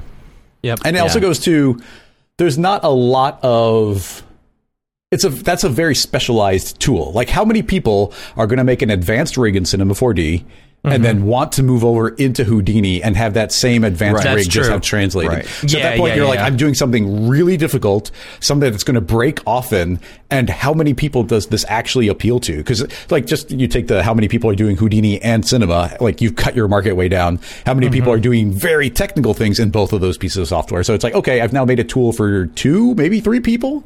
Right. Yeah. So, so there's not a lot of something cool that, motivation like, to make that. you know, it could be something that you know you bring into Unreal for some reason or something. Right. You know, they're talking about doing their their um their like live plug-in and all of that. I don't know. That just it just seems like um It's similar could to the use cases, Houdini like engine. It's similar to what the Houdini engine does. Houdini- where in Houdini Houdini engine, you can yeah. like create, you know, a plugin and set parameters to actually, you know, And bring it translate into over cinema. and bring it into cinema, and you, still have access to those parameters. Yeah. that would be very Yeah. cool for like Unreal Engine or something like that, to where you could create these capsules, you know, and then Yeah. export it out to Unreal Engine and then have it have it driven. I mean, even being able to adjust those uh, parameters, you know, Right. in like an actual game setting or something like that would be Yeah. very cool. You know, I don't know. or in Houdini, if you had like something that was already made that could come in, you could change a, a setting like number of clones or you know Mm-hmm. yeah.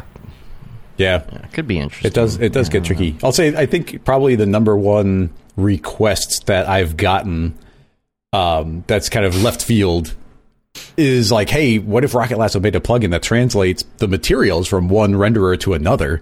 And it's like you have no idea how much work that would It's- be. yeah. and there'd be a lot of people would be happy, but man, like that would be several people's full time job just keeping all of that in sync. Because I mean, as soon as one person has a shader that somebody else doesn't have, like, how do you sync those up again? Yeah. You almost need like a universal shader or something. Yeah. You know. Yeah. Yeah. Um, so uh, you got all these plugins and you're working on new ones and uh, you got all these ideas. Like, how do you manage that? How do you how do you work on that? How do you manage uh, your you know a team and um, like what are the moving pieces to? Mm-hmm. I'm Rocket assuming your brothers are still working for you. Yes, they're in the Right. other room over there coding away. so yeah, the, that's the easy thing is it is right now a family business of me and my two brothers. Um, both of them do full time code. That's what they do.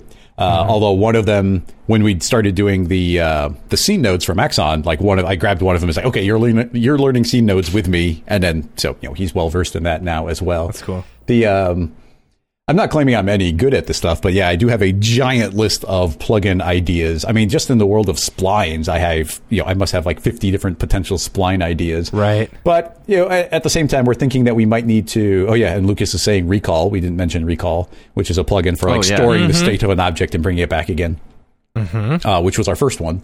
Um, the uh, something something that we have been thinking over here is that we need to make some tools that are a little bit more universally appealing because you know mm-hmm. spline tools are are cool and powerful but they do get very specific to Yeah. their use cases. Mm-hmm. So the I guess it's, you know the tool which cannot be yet named but I told was talking to you guys about is I, I feel mm-hmm. like a tool that's a little bit more universal. This is uh, the type of mm. tool that your average artist might need off to the side because it's just going to save them time Yeah. like typically my tools are like, oh, I've I've created this new ability. You can suddenly ricochet a spline all over a model. It's like, oh, that's cool, that's new.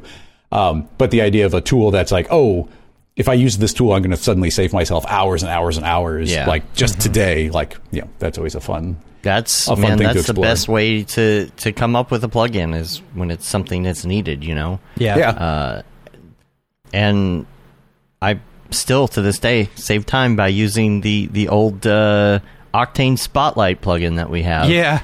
Yeah. It still works. It still works. Last one we actually released Yeah. it for was version four, and it still works. wow, that's great. So if you actually drag the C4D lib file or whatever it is from that plugin into 25, it says, "Do you want to like convert this into the content manager or whatever it's called?" oh now?" yeah, and um, and it works, and it still works with the new Octane. It works great, and and there's still I'm telling you, there's still nothing like it.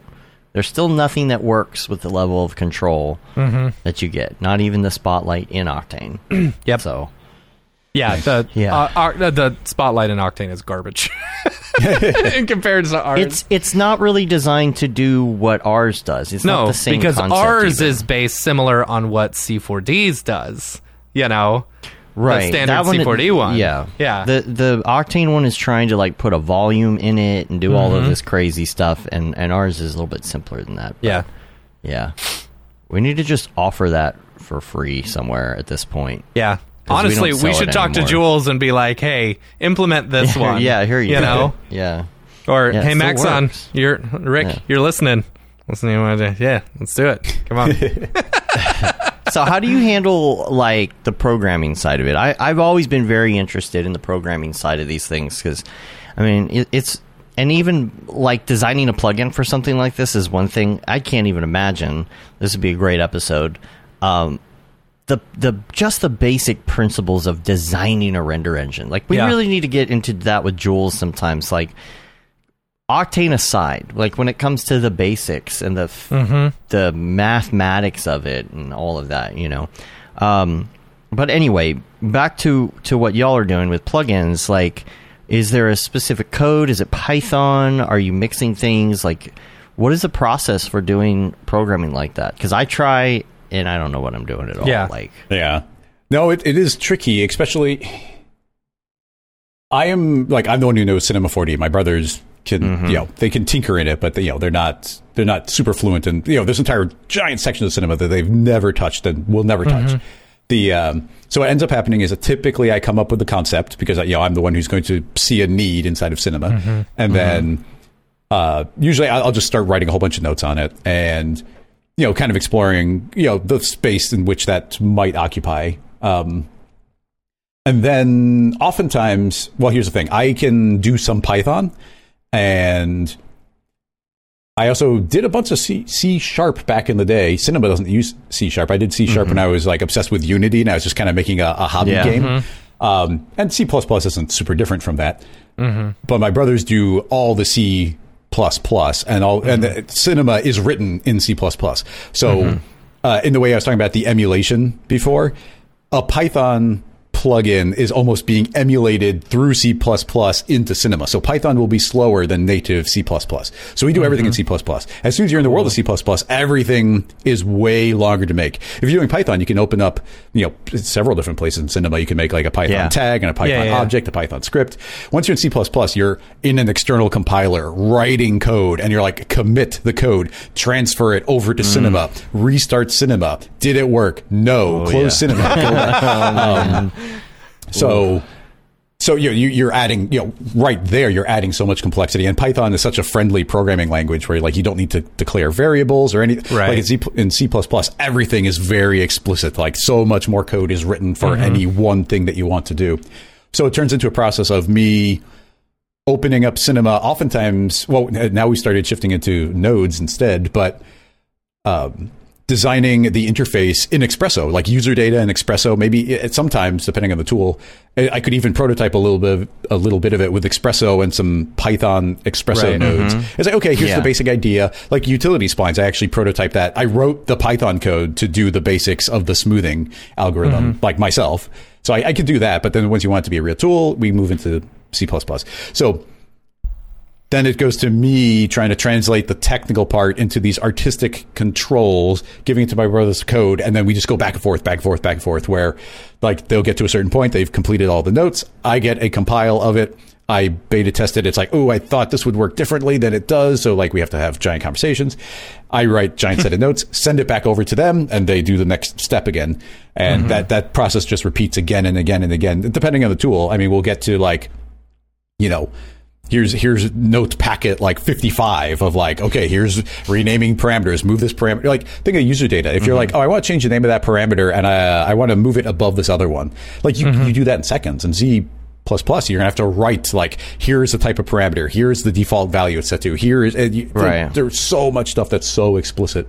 Mm-hmm. Um, so it ends up taking way longer than you think it would. We- and we always go to like we kind of punish ourselves where we could like rapid fire like develop the most basic version of these tools and we always end up pushing them further and further and further to kind of it's like okay i'm trying to uh, compensate for every use case i can imagine somebody needing the tool Yeah, it's like okay we just that. spent we just we might have spent like I mean, I'm not exaggerating. For some tools, it's probably uh, you know ten times, a hundred times as much time as we could have gotten away with. We could have made a tool that would appeal to you know 75, 90 percent of people, you know, in a tenth the time. But we're like, no, we want to make Yeah. it as robust as possible and keep on pushing like the boundary of what these things could do. Mm-hmm. And but yeah, that's a struggle that I have, which is would it be better to like make Ricochet and make it be as good as it possibly can be? Um, like think of it from from like your guys' point of view, or just an art, artistic point of view. Would an artist prefer one tool that is super robust? And I thought I tried to think of everything you might possibly want to do, or if we might have made like five different tools in that same time, they wouldn't be anywhere near as robust, but you'd have five times as many tools. So Okay. like that's a so push and pull. Let me let me uh, let me put it this way. All right. And and I I think I I I I- think you know you could actually get away with the 70 to 90% of people because let me uh, let me let me point out an example. And uh, sorry this is one that y'all built. Um No, it's all good. Signal Yeah. is confusing AF for me. Like I I I I have I don't know if it's like an ADD thing where I see so many inputs and I'm like I get lost really easily. It's kind of like when you're And in a the phone longest- call on the iPhone and then you get a call and there's three options Right. about like hold and accept Right. hold and hang up, or hang up both, ca- uh, your, and your brain just breaks. Yeah. So like there's so I, I've always wanted a simplified version of Signal that's similar to the vibrate tag, you know? Or the But, ADD, like, for yeah. the For the, ADHD. the the one that I'm just like, I just need this simplified 100%, you know? Yeah. So Yeah, that's, that's just me. That's just me. But What I'm he's not, saying is your tool am- is robust, which Yes. is a good thing. It is, yes. And here's the thing: so many people use it, you know, and and it is a very, very, you know, whatever tool. Matt but just like, needs another tab that's called the Matt tab. Yeah. Simple and it's mode like it advancement. There's a the- dumbed down yeah. version of yes, stuff, you know? You need you need Matt's mode. Yep. You can officially call it that. Oh my Yeah, gosh, I almost just spit out my drink. Matt's mode. No, uh, Signal is. Uh, I think Signal is my favorite tool that I produced while at GSG. Like mm-hmm. it, it was very robust. I love the concept, but even for me, it, it even get for me it gets overwhelming when it, I whenever I paired it with X particles, and it's so it pairs so well with X particles, but mm-hmm. It would get to the point where you you have it on an emitter and you have one signal tag that's driving the speed and one signal tag that's driving uh, how many are being produced and a different signal tag that's driving and once you start getting like five signal tags all chained Yeah. together and then I was obsessed with the concept of driving a signal tag with a signal tag. So now you have a tag driving a tag. Yo, dog, I heard you like Signal. Exactly. When uh, when Signal, I think 1.5. I don't remember if it was 2.0 or 1.5, but when we did that, I specifically made an option that your noise could be driven externally by instead of having time be time you could turn mm-hmm. time into a variable. So then you could mm. tell and the reason for that is you could then take beats per minute mm-hmm. and have a beat have a certain amount of time progress. Like you you would map a beat to a spline and then now mm-hmm. suddenly your noise would progress a second and then progress a second and then so based on like a musical mm. beat you could have noise keep moving forward and i loved that technique and i want i wonder if five, maybe ten other people in the world have ever done that. And for me, it was like the most important thing ever in the tool. But how many other people did it? Right, Like, I don't right, know. right, right, right. Yeah. Hmm. I've, I've got a I've got a concept for a signal esque thing, um, but we've got so many other ideas. I don't know where that one. Might See, fit all in my I skid- all I need, like, I I just need the I literally just need the vibrate tag For to parameter. have a repeat option because that's my favorite thing Oh, about yeah. Signal. You know, I was the Signal that. was that like it will hmm. actually loop. You know, and you Yeah. can loop the same thing over and over again. That's something that the vibrate tag doesn't have, and I wish it did. Yep. If it did, I'd just use the vibrate tag all the time. That's true. You know, I mean, if Rick is still listening, it'd be trivial for them to make that noise loopable. yeah, trivial, trivial. Rick, you yeah, hear that? Yeah. yeah. little C plus plus, you know, Right? no big deal. yeah. Well, the uh, here I'll, I'll say this If- with the graph tool that the graph capsule that uh, Rocket Lasso just released through Maxon. The uh, like that also has a bunch of looping noises in it, and, and I love the concept here. It's a mathematical thing. I thought of it independently, but it is this has existed as a mathematical concept forever. Um, I thought it was really clever when I came up with it, but I was sure somebody else did. But just just imagine your normal like you drop a standard Perlin noise on a 2D plane. So you've got your your field of noise. So it's like okay, you've got that noise, and you the way you would you know essentially signal would work is you'd want a line traveling through that noise in a straight line. It's like oh the noise is progressing, and it- Right. I'll, I'll keep it with the graph spline. In the graph spline, it's like oh it's going to be moving forward. So you're constantly moving forward through this field of noise. So it's mm-hmm. like okay, I want a looping noise. How do you make a looping noise? You travel in a circle on that plane, and you get back to where you began. You've now got Okay. looping noise. All right. yeah, that hmm, makes Okay. sense. Okay. That, that's the entire concept of, of like Yeah. in graph to make a looping noise was just to travel in a circle and get back to where you started. That makes sense. Hmm. So, See, you're too smart for me. I love You're too smart for me. yeah. well, like I said, it's a concept that's you know all over the place. I'm sure tons and tons of tools have used that type of thing. Mm-hmm. But Yeah. I love it. Hmm. Man, anything else you're working on? That's a lot.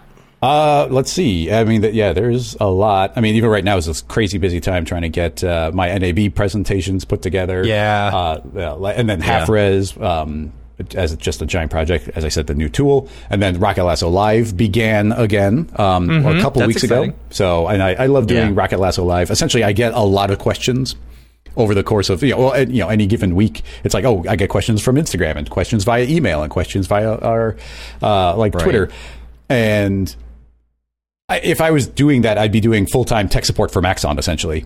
So instead, it's like, oh, I'll do a live stream for two hours. Anybody can come in and ask a question. I never know what the question's going to be. We'll try and make it live. Sometimes it's something we're trying to make something kind of cool and artistic. Sometimes we're answering a technical problem. But mm-hmm. I love I love that live audience interaction part and Yeah. trying to figure it out on the fly with that pressure. Yeah. Uh, I, we've t- we, I think we uh, we I've talked about it with you guys, but because I'm not so much in the world of production, like every once in a while I'll take on like an extra gig if somebody's got like a really cool project, but I'm not in the world of production so much.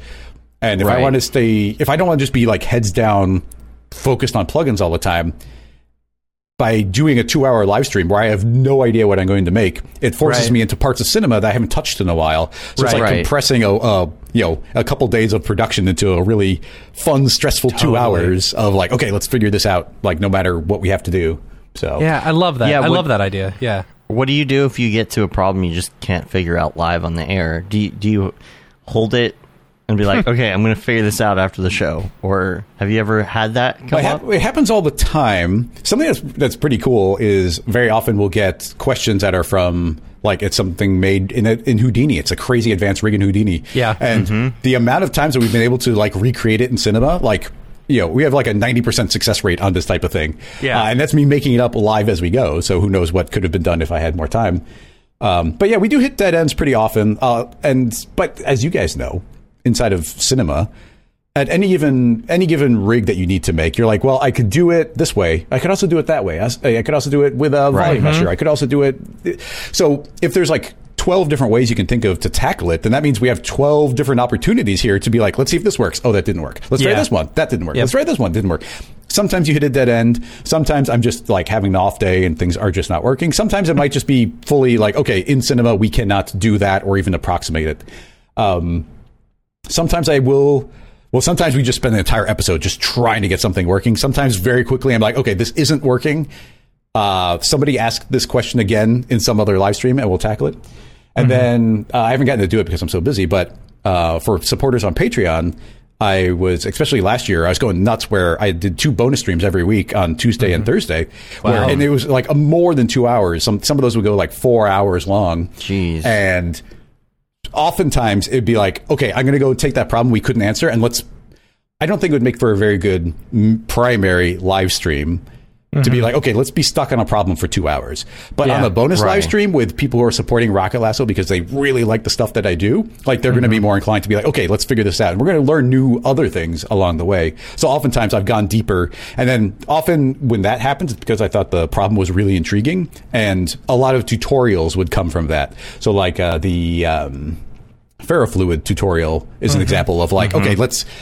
I've got a different idea of how this could work. Let me go deeper and figure it out. And then the vacuum forming, like so many hours were spent behind the scenes to like get that technique working really well to like be able to vacuum form any object in cinema. Mm-hmm. And because it, it was a common question, it would come up over and over again in live streams, and Yeah. it was al- always kind of the same answer until one day it's like, wait a minute, I have a different thought on it, and that's why I love you know between this is now season four of Rocket Lasso Live, and then there was four, three, four seasons of Ask GSG back in the day, and I would do a vast Oh, yeah. majority of those episodes. This is a lot of Yeah. years of live streams, and I'd say one in three questions that I get these days is essentially the same as another question I've gotten at some point. point, and it's and I, I'll I'll almost always tackle it unless I'm like, oh, I have a tutorial. Here's that tutorial. Uh, unless it's that, I am very enthusiastic about trying it again. Let's do this again and try it in a different way. Let's see if things have changed. Let's see if I can come up with a new idea. The chat often will come up with a new idea, and uh, or maybe cinema now has the ability to do something that we couldn't do before, like the the wacky waving inflatable tube man. Tube man. Yeah. The uh, like there's new ways of doing that now that there wouldn't have been in the past. So it's always fun to go and retackle something and, and get that out there. I, I'll say, and then speaking of Rocket Lasso, it's something I've I haven't made a decision, and me and my brothers will have to talk a bunch about it. But like I've had it in the back of my head of like I need I need to get some sort of like uh, like intern or employee or somebody who's who can like help do the social media stuff or take clips out from the live stream and be like, oh, this five minute segment is really good. Let me clip that out and make it a thing. Like Right. I just I cannot do that and then promote it. Like I'll I'm, I'm a and then person put it on TikTok. Yeah, And, it's- well, yeah. you know, Uh, there's a lot of places Reels that that could yeah. exist, and I mean, it goes to this is valuable content that you know. There's a lot of people who are busy artists and they're working. They don't have time to watch a two-hour live stream, and that, uh, there's Yeah, going to be a whole bunch of gold nuggets in there. I think, as far as like, oh, there's a cool tip, here's a trick, here's something advanced I didn't know about. But if I, if you know, that could be clipped out in a couple minute video and put out as a highlight, or like you said, put on TikTok or just put it out on Instagram. It's like, ooh, that's valuable. I just Yeah. can't do that myself. So yeah, it's in my head to uh, to track that type of thing down. Yeah. we started doing that stuff too because yeah, there's definitely. I mean, there are people that listen to every episode, but there are definitely people that like they're not going to listen to three plus hours every week or whatever we end up going on, but they'll look and say, "Oh, someone's going to be on the show. Chris Schmidt's going to be on the show. I'm going to listen Yeah. to that one." Yeah.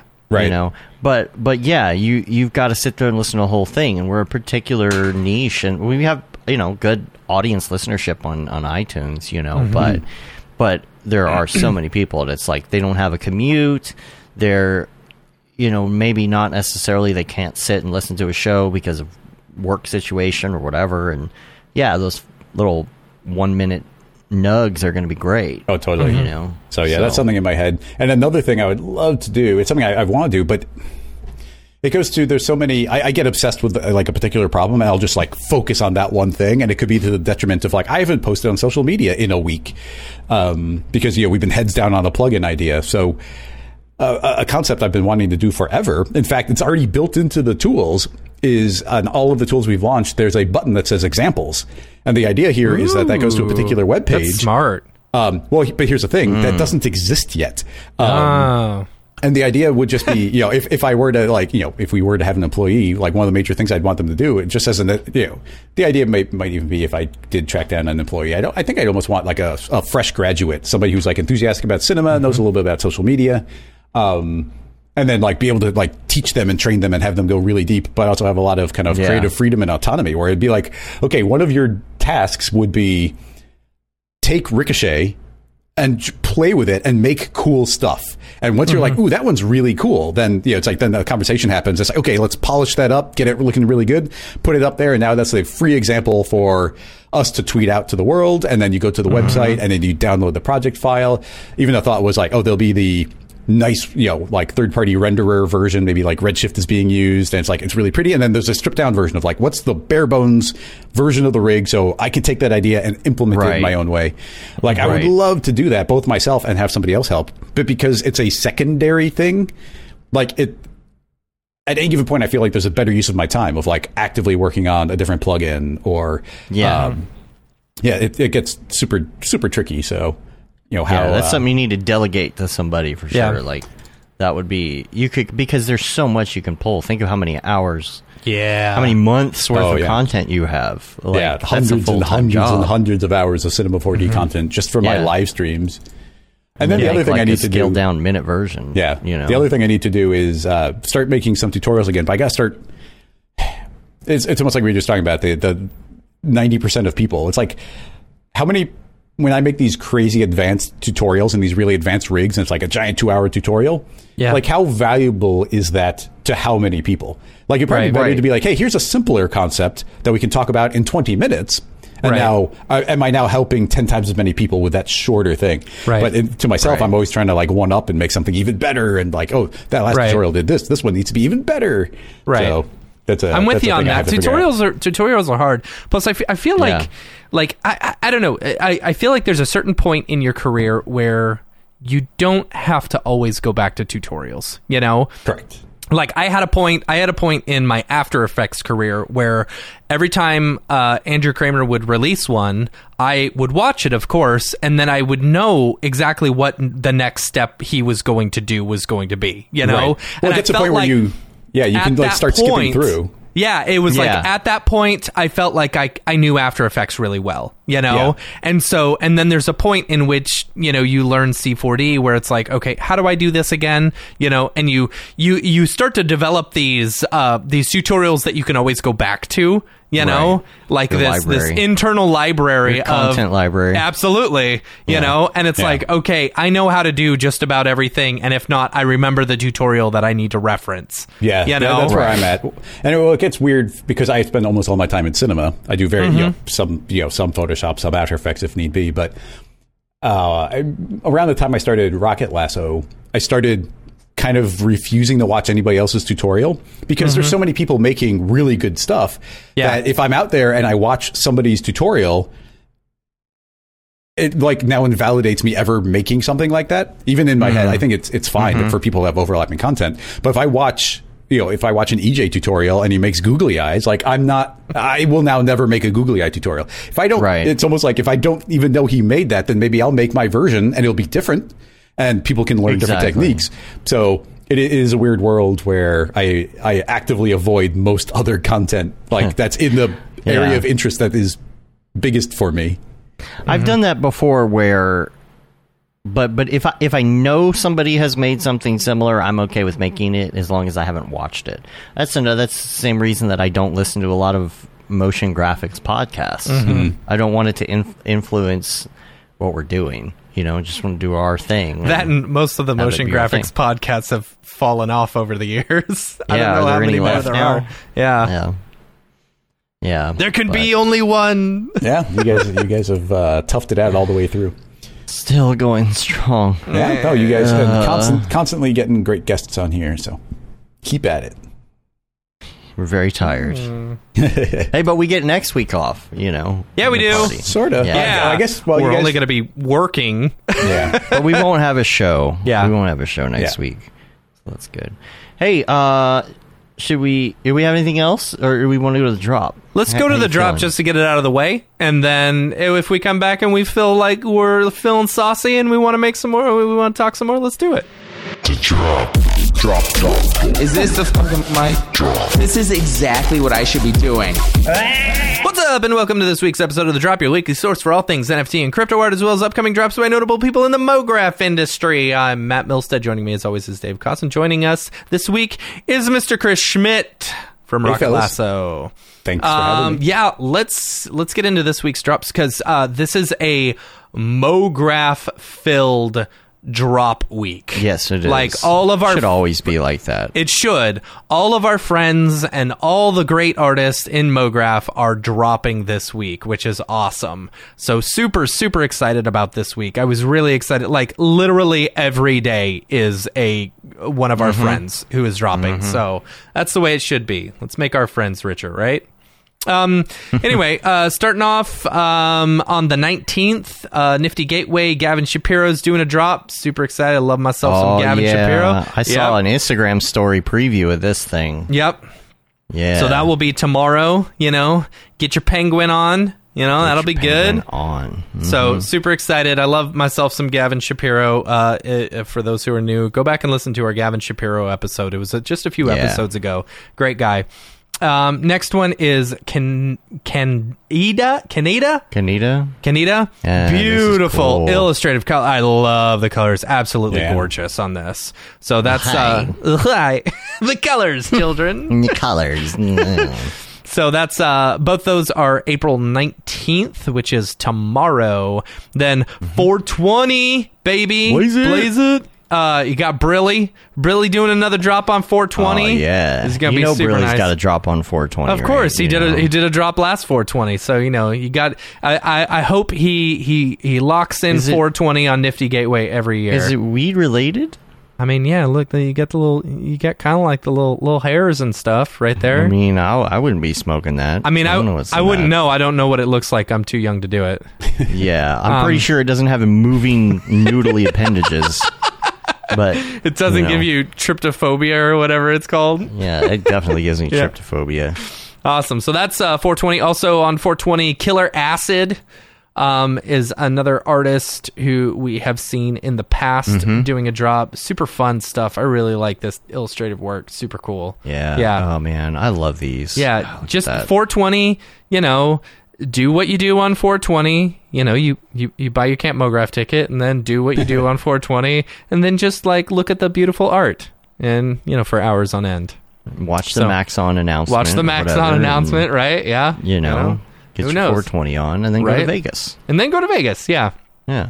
Um, cool. Uh, nothing on the 21st. On the 22nd, we got Shams. Shams is doing another uh, drop. Dang, dude. Right, Like, I'm telling all you, this all week, Our friends this all week. of our What's friends this week. this? Yeah. I've seen uh, her doing a bunch of the stuff on uh, TikTok and stuff. You can check out her TikTok, and you can actually see what they look like non-clay shorties. You know, really it's cool so funny. Yeah. She does all the TikToks where she's just moving the brush over it and Procreate, and it goes to color. I know. I know. it's so fun. How many people on TikTok think that that's really how it works? Right, right, know? right. It's funny. Yeah. So uh, Shams is on the 22nd. Uh, uh, then on the 23rd, Blake Kathryn is doing a drop, right? So I, I put Blake Kathryn's work just because, you know, you got to love Blake Kathryn. Dave, you got too many notifications. 44 likes this Yeah, morning. That's good. That's Well, good. nice. All right. Love myself some Blake Kathryn. I was actually talking to her this morning about this drop. Um, she's got a preview coming out. Um, I think. Oh, okay. Like later on today. Actually, um, I've got it right now, right here, Dave. So if you want to show this, sorry, um, apologize. Um, so this is uh, a drop that she's doing on the 23rd. Um, it's it's it's so from what she said, there is um, um, a burn mechanic that she's doing uh, for the uh, Eternal Flame one. Uh, so there's a burn mechanic that's going to happen to you know help reduce the uh, edition size and stuff, which is cool. And We then own there- that. Isn't that the one we own? no, that's not. No, I own two of those. Of those. Oh, um, okay. But we we own one of the other ones. Um, so yeah, there's uh, a burn mechanic with Eternal Flame, um, and then uh, drawings and ranked auctions, and two one of one 24 auctions. So 11 total works, which is pretty awesome. So super excited about that. Speaking of Blake Kathryn, Dave, I'm not sure if you saw this uh, this note also in Notion. Um, I added it like kind of at the last minute, but it's uh, Oh, okay. on uh, 420. If you're uh, if you're looking to hang out, she's actually doing a um, Oh, I do have that. like I a, a pre hangout or whatever on 420 before her drop to like you know hang out different NFT artists you know uh, uh, which is going to be pretty cool. Her and um, TJ uh, I believe Gonzalez. TJ TJ yeah are putting on this. Uh, Mm-hmm. Oh, never mind. It's the 23rd. It's Saturday, April 23rd. So if you're not coming to. NAB, if you're coming the next day or whatever, it's not 420. Sorry, it's April 23rd um, from 6 p.m. to 11 in uh, Los Angeles. So yeah, a little meetup there. So that'll be fun. Yeah, yeah, Uh, you do that, and then you take Mm. off from LA, hit the road, Absolutely. get your convertible top It- down. It's only a four hour drive. I have made that Yeah, drive before. It's very easy. Yeah. No problem. So, um, yeah, and then uh, on the 24th, uh, one of my favorite artists in the entire world, Raf Grassetti, is doing a drop. Um, I could not find uh, uh, Raf's drop like the preview stuff. Honestly, Yeah. like Raf Grassetti is an amazing artist. I was looking at his Twitter today. I'm I'm as, at their Twitter today. Sorry, I don't want to assume gender. Um, uh, because I haven't met them and haven't asked.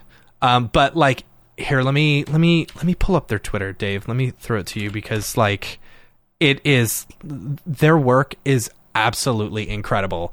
Like I I I, I see this stuff like this waves one, the second one down, Dave, uh, with the fish and the face and stuff, and it is Oh, yeah. absolutely gorgeous, so so gorgeous. Yeah. and their work is just so incredible. Like I I it, it- yeah. Anyway, Love the fish. That's really love the fish. Yeah. I'm wondering if it's a lot of ZBrush. I would love to get them on the show to talk about Probably. their process. Yeah.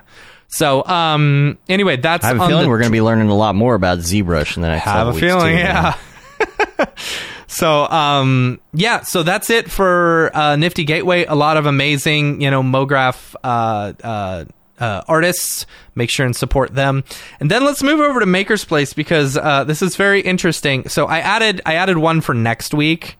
Um, Mm-hmm. As well, because we won't be here, but uh, apparently Leonardo da Vinci is doing a drop on the twenty first. Oh, sweet. He finally decided to join in. I know. That, I was like, come on, why hasn't Yeah. our good friend Leo done a drop yet? But Well, so it's because he was fighting crime with Michelangelo. That was so bad. oh man, Dorpy should have said that one. Yeah. Anyway, yeah. so um, uh, I don't know if it's who they're associated with or whether it's Maker's Place doing it themselves, but uh, they did this gigantic scan. Uh, it's like over 600 million pixels of this uh, piece by uh, uh, Leonardo da Vinci, and so uh, it's I, I I hate the way they're marketing it. It's like a H NFT. It's a holographic NFT, which I don't, I don't think that's actually the case. I think that's just real bad marketing, you know. But anyway, Like they're something's in HD. right, right. They're We have new HD crypto right, art. right.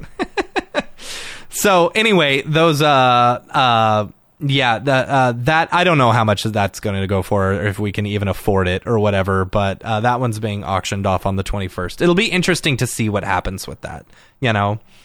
And then uh, on the twenty sixth, uh, next week, uh, the Crystal Method. Yeah, y'all remember the Crystal Method? Sure do. Uh, yeah, Sure do. featuring Coda and Val with Micah Monkey. Uh, uh, is doing a drop, which it looks kind of fun. You know, cool, fun stuff, real trippy stuff. You know, crystals and whatnot, crystals and stuff. and trench runs. There's always got to be crystals if Gotta you're be doing an NFT. yeah. I mean, Crystals and- you know, stay on point. so that's that's about. Oh That's no, a no, no. lot. That's Is there another one? Yeah, uh, that's all. That's Oh, all it course. for Maker's Place. But also, um, um, there's a drop coming up. Is this Friday, April April twenty second? Wait, what? Fifty Friday, April Kabbalah. Yeah. Friday, April 22nd. That's what it says. Oh, okay. So this Friday. I guess uh, that wasn't on my list as, well. Okay, interesting. Shams. Yeah, same day. So uh, they're doing a what is it? Bottles for Ukraine collaboration for the children of Ukraine in in support of UNICEF. Over thirty exclusive artworks. Um, uh, it's all dreamt up by Perry Cooper. Perry Cooper, amazing artist. Um, it's his initiative, and I'm stoked to be along for the ride. Uh, uh, we got this from Andy. Andy was telling us about this um, teaser animation created by Perry. Do you have that teaser, Dave? Yeah, it's funny. You know, I'm looking for it, and it here it is. Why couldn't I find that on my desktop? There we go. I've got it here. Yeah, keep going. You're good. Uh, bring it up. but yeah. So um, we're Did you read what he Did you read what he wrote? Uh, some of it, yeah. So uh, we're taking a bottle model that's featured in his Milk Monitor series and creating artworks in our own style. So a whole bunch of different artists are taking his work and like reimagining it, you know. And uh, uh, EJ, Nick Campbell, Winbush, Stuzor, um, and uh, And 30 other artists. yeah, I up believe. to 30 o- other artists are doing that. So pretty cool. Will help uh, the children of Ukraine. All proceeds going. All proceeds going to charity. Yep. Cool. It's good. Super good. So yeah, uh, that's about all I got on the NFT space. Uh, lots of good artists. This is how I feel like every week of the drop should be. When Yeah, uh, the like- rest of the time it's just like, oh, we have another really bad artist Bad artist doing a drop. yeah, you just want the genuine. Right. You know, I know. I know what you're saying. Yeah. I'll tell you what, Um, though, Nifty Gateway, like they, uh, I don't know, like I, I logged on to Nifty Gateway today, and they've got have a banner for the Gemini credit card, and it's like, oh man, like Nifty Gateway. I used to feel like Nifty Gateway was like the place for like artists to like make lots of money, you know, and be like, oh, let's get our NFTs out there, we're all artist friendly and stuff like that. And now it's like, oh corporations have come in and taken over. You know, it's the number one thing that like I just hate about this space. It's like don't let the corporations come in and take advantage of all the artists and make money off of them, you know? Because Right. what's the difference? What's the difference between, you know, corporations coming in and taking advantage of artists in the NFT space versus corporations coming in and taking advantage of artists in the regular non-NFT space? In the contract The space, NFT yeah. space should be for artists only. And maybe that's me gatekeeping or whatever, but I feel like the NFT space should be, you know, like support your artists within this space. Right. End rant. Hashtag. And rant. Yeah. Mograph Nug right there. Right. Oh boy. Look who's here. Hey guys. Hey, what's up, How's man? it going? I was excited to hear Rocket Lasso was going to be on the show because I'm kind of into space stuff. and then I found out it's uh, not about space stuff. Which is a shame because I've always wanted to ask an astronomer why they have such a big beef with Pluto. Oh gosh. Yes. Yeah. Yeah. Yeah, yeah. I mean, I could Did answer you- that question, but I am super into space stuff. so. Did you know? Did you know that the the dog was one of the first animals in space? That's true. Was it? That's true. Although conspiracy theorists said that it's actually cows who first jumped over the moon. Oh gosh. yeah, I was going to be an astronaut too until I realized that I really had a knack for chemistry. It's because I've always been obsessed with uh, barium. Barry. Oh, that was that was that one. was- All right. All right. Bury Um. bury. Okay, bye. All right. that, those are pretty good, Dave. That's week. That was really good. I like them. Well Like that one? Huh? Oh, Uh, by the way, a question. The, uh, by the way, the drops for uh, the uh, Ukraine UNICEF one, um, it is not in the verif- uh, the the verified drops. So you'll just have to look in the main. It, it's not in the verified drops. So you have to Oh, look for it. Yeah, look for the Makes link. sense. Yes. I gotcha. Cool. you want you want to get us out of here? Yeah. Um, if you are Unless, any- unless, oh Chris? yeah. I mean, Chris? unless Oh, there's yeah. anything NFT related. now, Yes, here's Chris. the thing: if you've never, if you've never uh, listened to the show before, and you're just like on YouTube watching the drop, you're like, well, why? What is what is Chris hanging What- out yeah, with us why- for? He's here for the whole show. Right. This is just part of it. I guess we should ask: Have you done anything in NFTs, or have you just been too busy with plugins and stuff? Uh, I have not done anything in the uh, world of NFTs, like whatsoever. Um, I mean, everybody I know has done something involved Yeah. in them. And I'll say the next tool that we're working on might have some particular appeal to NFT artists, but it's too early to give details on that. Ooh. All right. There you go. Good. All right. Cool. Well, if you or anyone you know uh, has a drop, feel feel uh, feel free to email us info at mograph.com. We'll shield on the show. Other than that, Yeah. let's get back to our regular show that you can see weekly every week called the mograph.com podcast.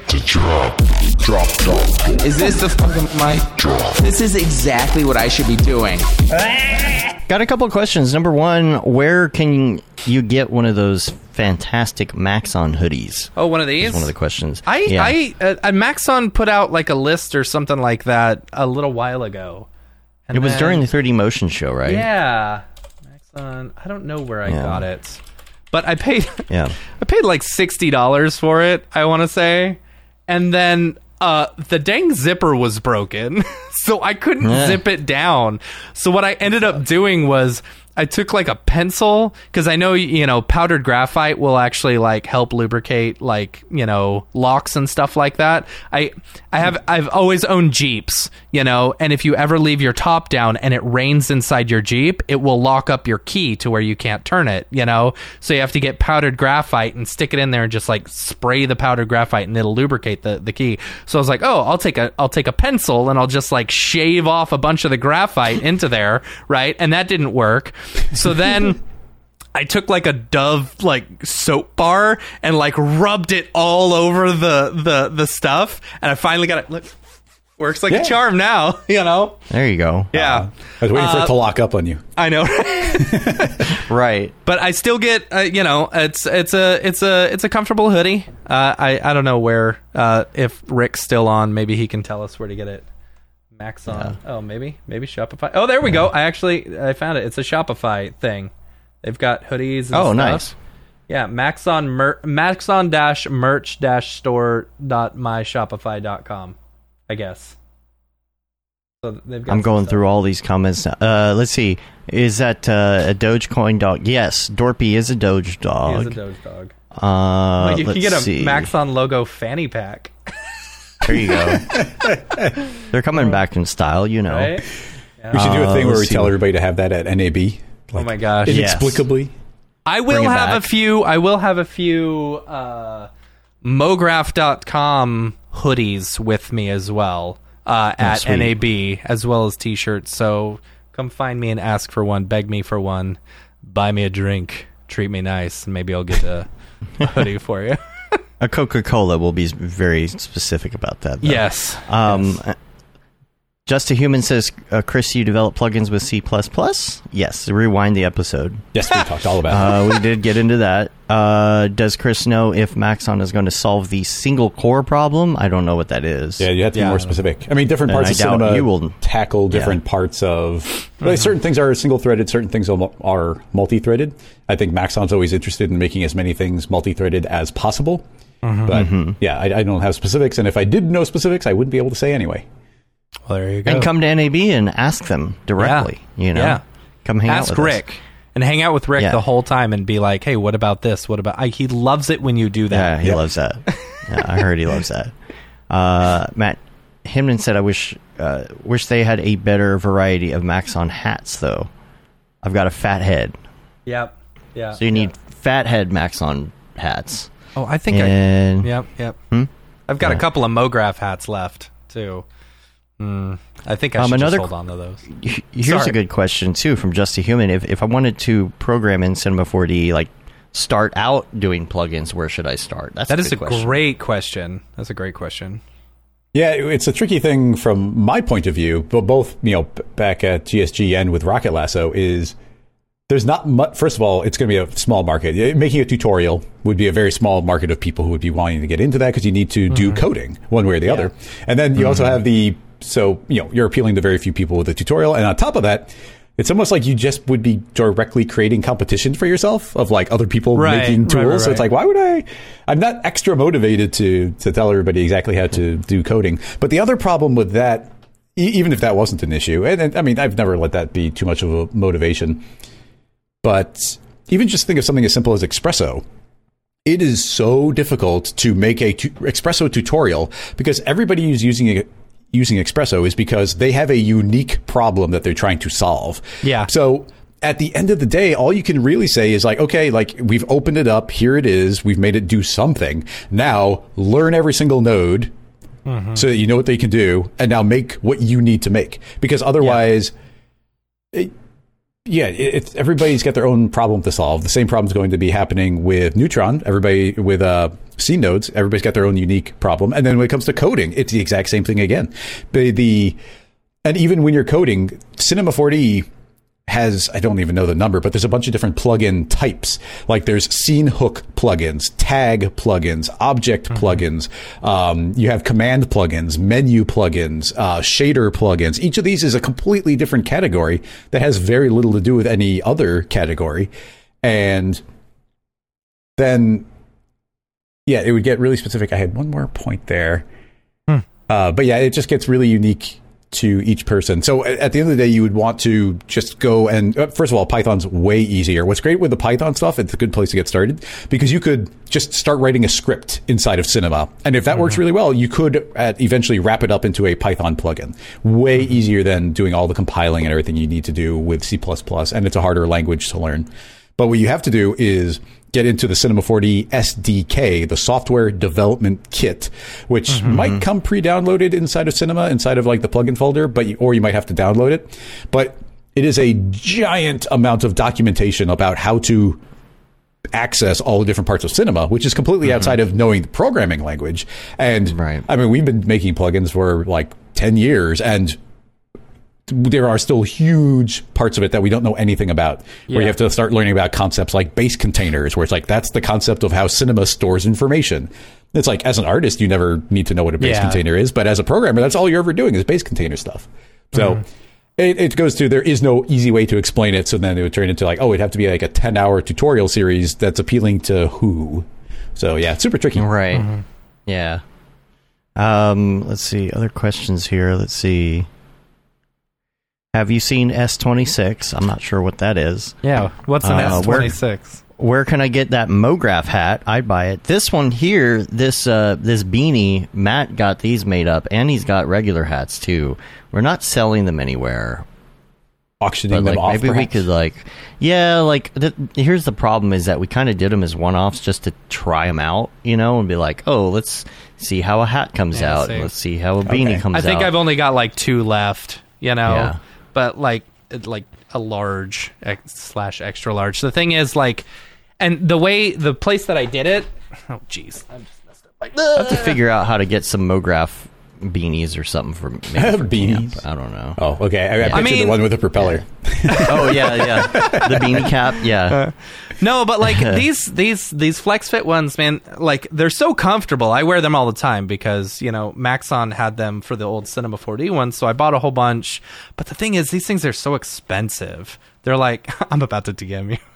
I mean, I'll send you one. I got two left. I'll send you one if if if you want to buy one. But like, I need to find a local place that you know will make them so that I'm not having to have them made in Mexico and shipped up to me for really expensive amounts. yeah, they're expensive. That's the yeah. problem. All of these things are expensive to produce. So Yeah. if we sold them, we'd have to find a good way to drop ship Yeah. them to really make We've- it worth it. We found a good place, like a good local place that does the t-shirts for relatively inexpensive, you know, and they're a bit better quality than Amazon, even though I I love the Amazon ones, you know. So Yeah. I think Pocket that is it. Oh, there was a question about our Discord too. Um, if you email us, uh, you can get access to the Discord. Yeah, the just ask- Discord and just the Slack. Tell us which one you want to be on or both. Yeah, or you know. both. The Slack Everyone is normally where, asks for the Slack, yeah. all the channels for the Slack. That's where everybody's at. But if you want to hang out in video chat, the same channels are in Discord, but like all the people f- chatting with text are in Slack. So Mm-hmm. Yeah. um, just hit us up. And yeah, yeah, I think that wraps up the show.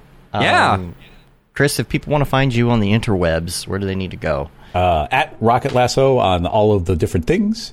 The uh, so that's Instagram and Twitter and YouTube and Patreon and what else is there? No, no TikTok yet. Got to got to Not get yet. going on that. But Not eventually, yet. Say. and, and We got to get get you on on there doing some dances and stuff. Oh yeah, you know? that's me. Yeah, you know yeah. me. I guess you guys could just secretly record me during the uh, the karaoke party. During karaoke. Right? right? We'll secretly put the Rokoko suit on you Right. and capture all your I. I would pay for that. fun. I would pay for that. Yeah. yeah. And then and then you know we can sell it as something you can put in your content browser. Right? You right. know, Yep. Chris Schmidt moves. yeah, Rocket moves. dude, I love The those new uh, plugin. all that mocap stuff inside of the asset browser has been like super wonderful for like demoing things and testing things. I love I love that Maxon added those in. Yeah. Yeah. Yep. Cool. Well, we're going to get out of here. You can rate us on iTunes, leave a review, subscribe on your podcatcher of choice, help you get our ratings up, subscribe to our newsletter as well.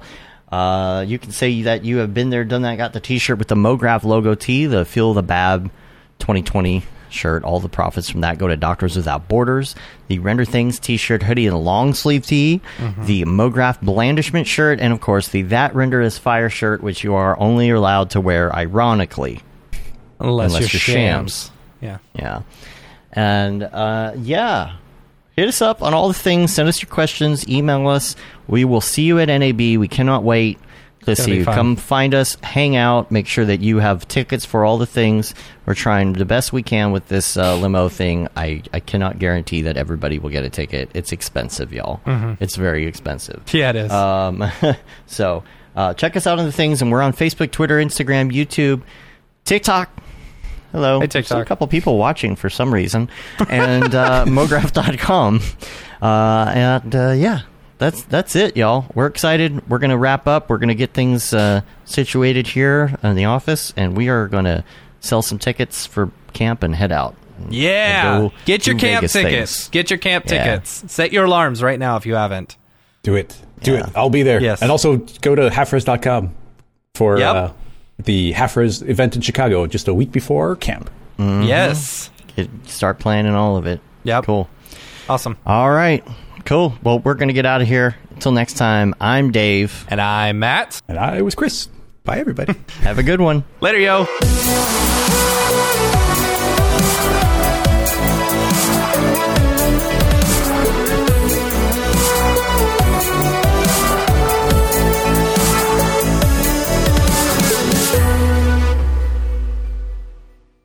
Pretty good, I guess. MoGraph.com, an online resource for motion graphic artists. Start your week with the MoGraph Podcast industry news, interviews with your favorite artists, and terrible humor. Watch live shows and interviews from MoGraph events like NAB, SIGGRAPH, Half Res, and local meetups. Our MoGraph Talks feature live demos and motivation from artists all around the world. Sometimes you got to make stuff that you're not going to put on your reel, and I'm not here to judge. What if Rick and Morty show up for the countdown at midnight? That's where I peaked in life, in my career. We gotta stop this thing, Rick! It's gonna kill us all! Hear from the people that create your software, design your render engines, and artists that are changing the face of modern motion graphics. You get that render done. Yeah, you better frame frame what? MoGraph tutorials and online classes will teach you about Cinema 4D, After Effects, as well as other popular software and render engines. Throw in the HDR Studio, take the render settings, pick the HDR, put in a reflection, and gorgeous. Branch into new software. Learn time saving tips, techniques, workflows, and lessons that'll keep you up to date in the world of motion design. Oh, brother, those are some of my favorite elves. I love projects that scare me. When our art director comes to us and asks for something that I had never done before, man, it gets me pumped. Join the conversation in our live sessions. Check out our plugins or join the hundreds of daily active users in our Slack channel for technical help, advice, contests, or just to joke around. Real nice banana. Yeah, that's so funny. All right, I'm gonna live forever. Subscribe today and get the latest updates on our YouTube and other social media channels. Take all your dreams and just do it! We don't care how you get here, folks. Just get here. Subscribe to MoGraph.com.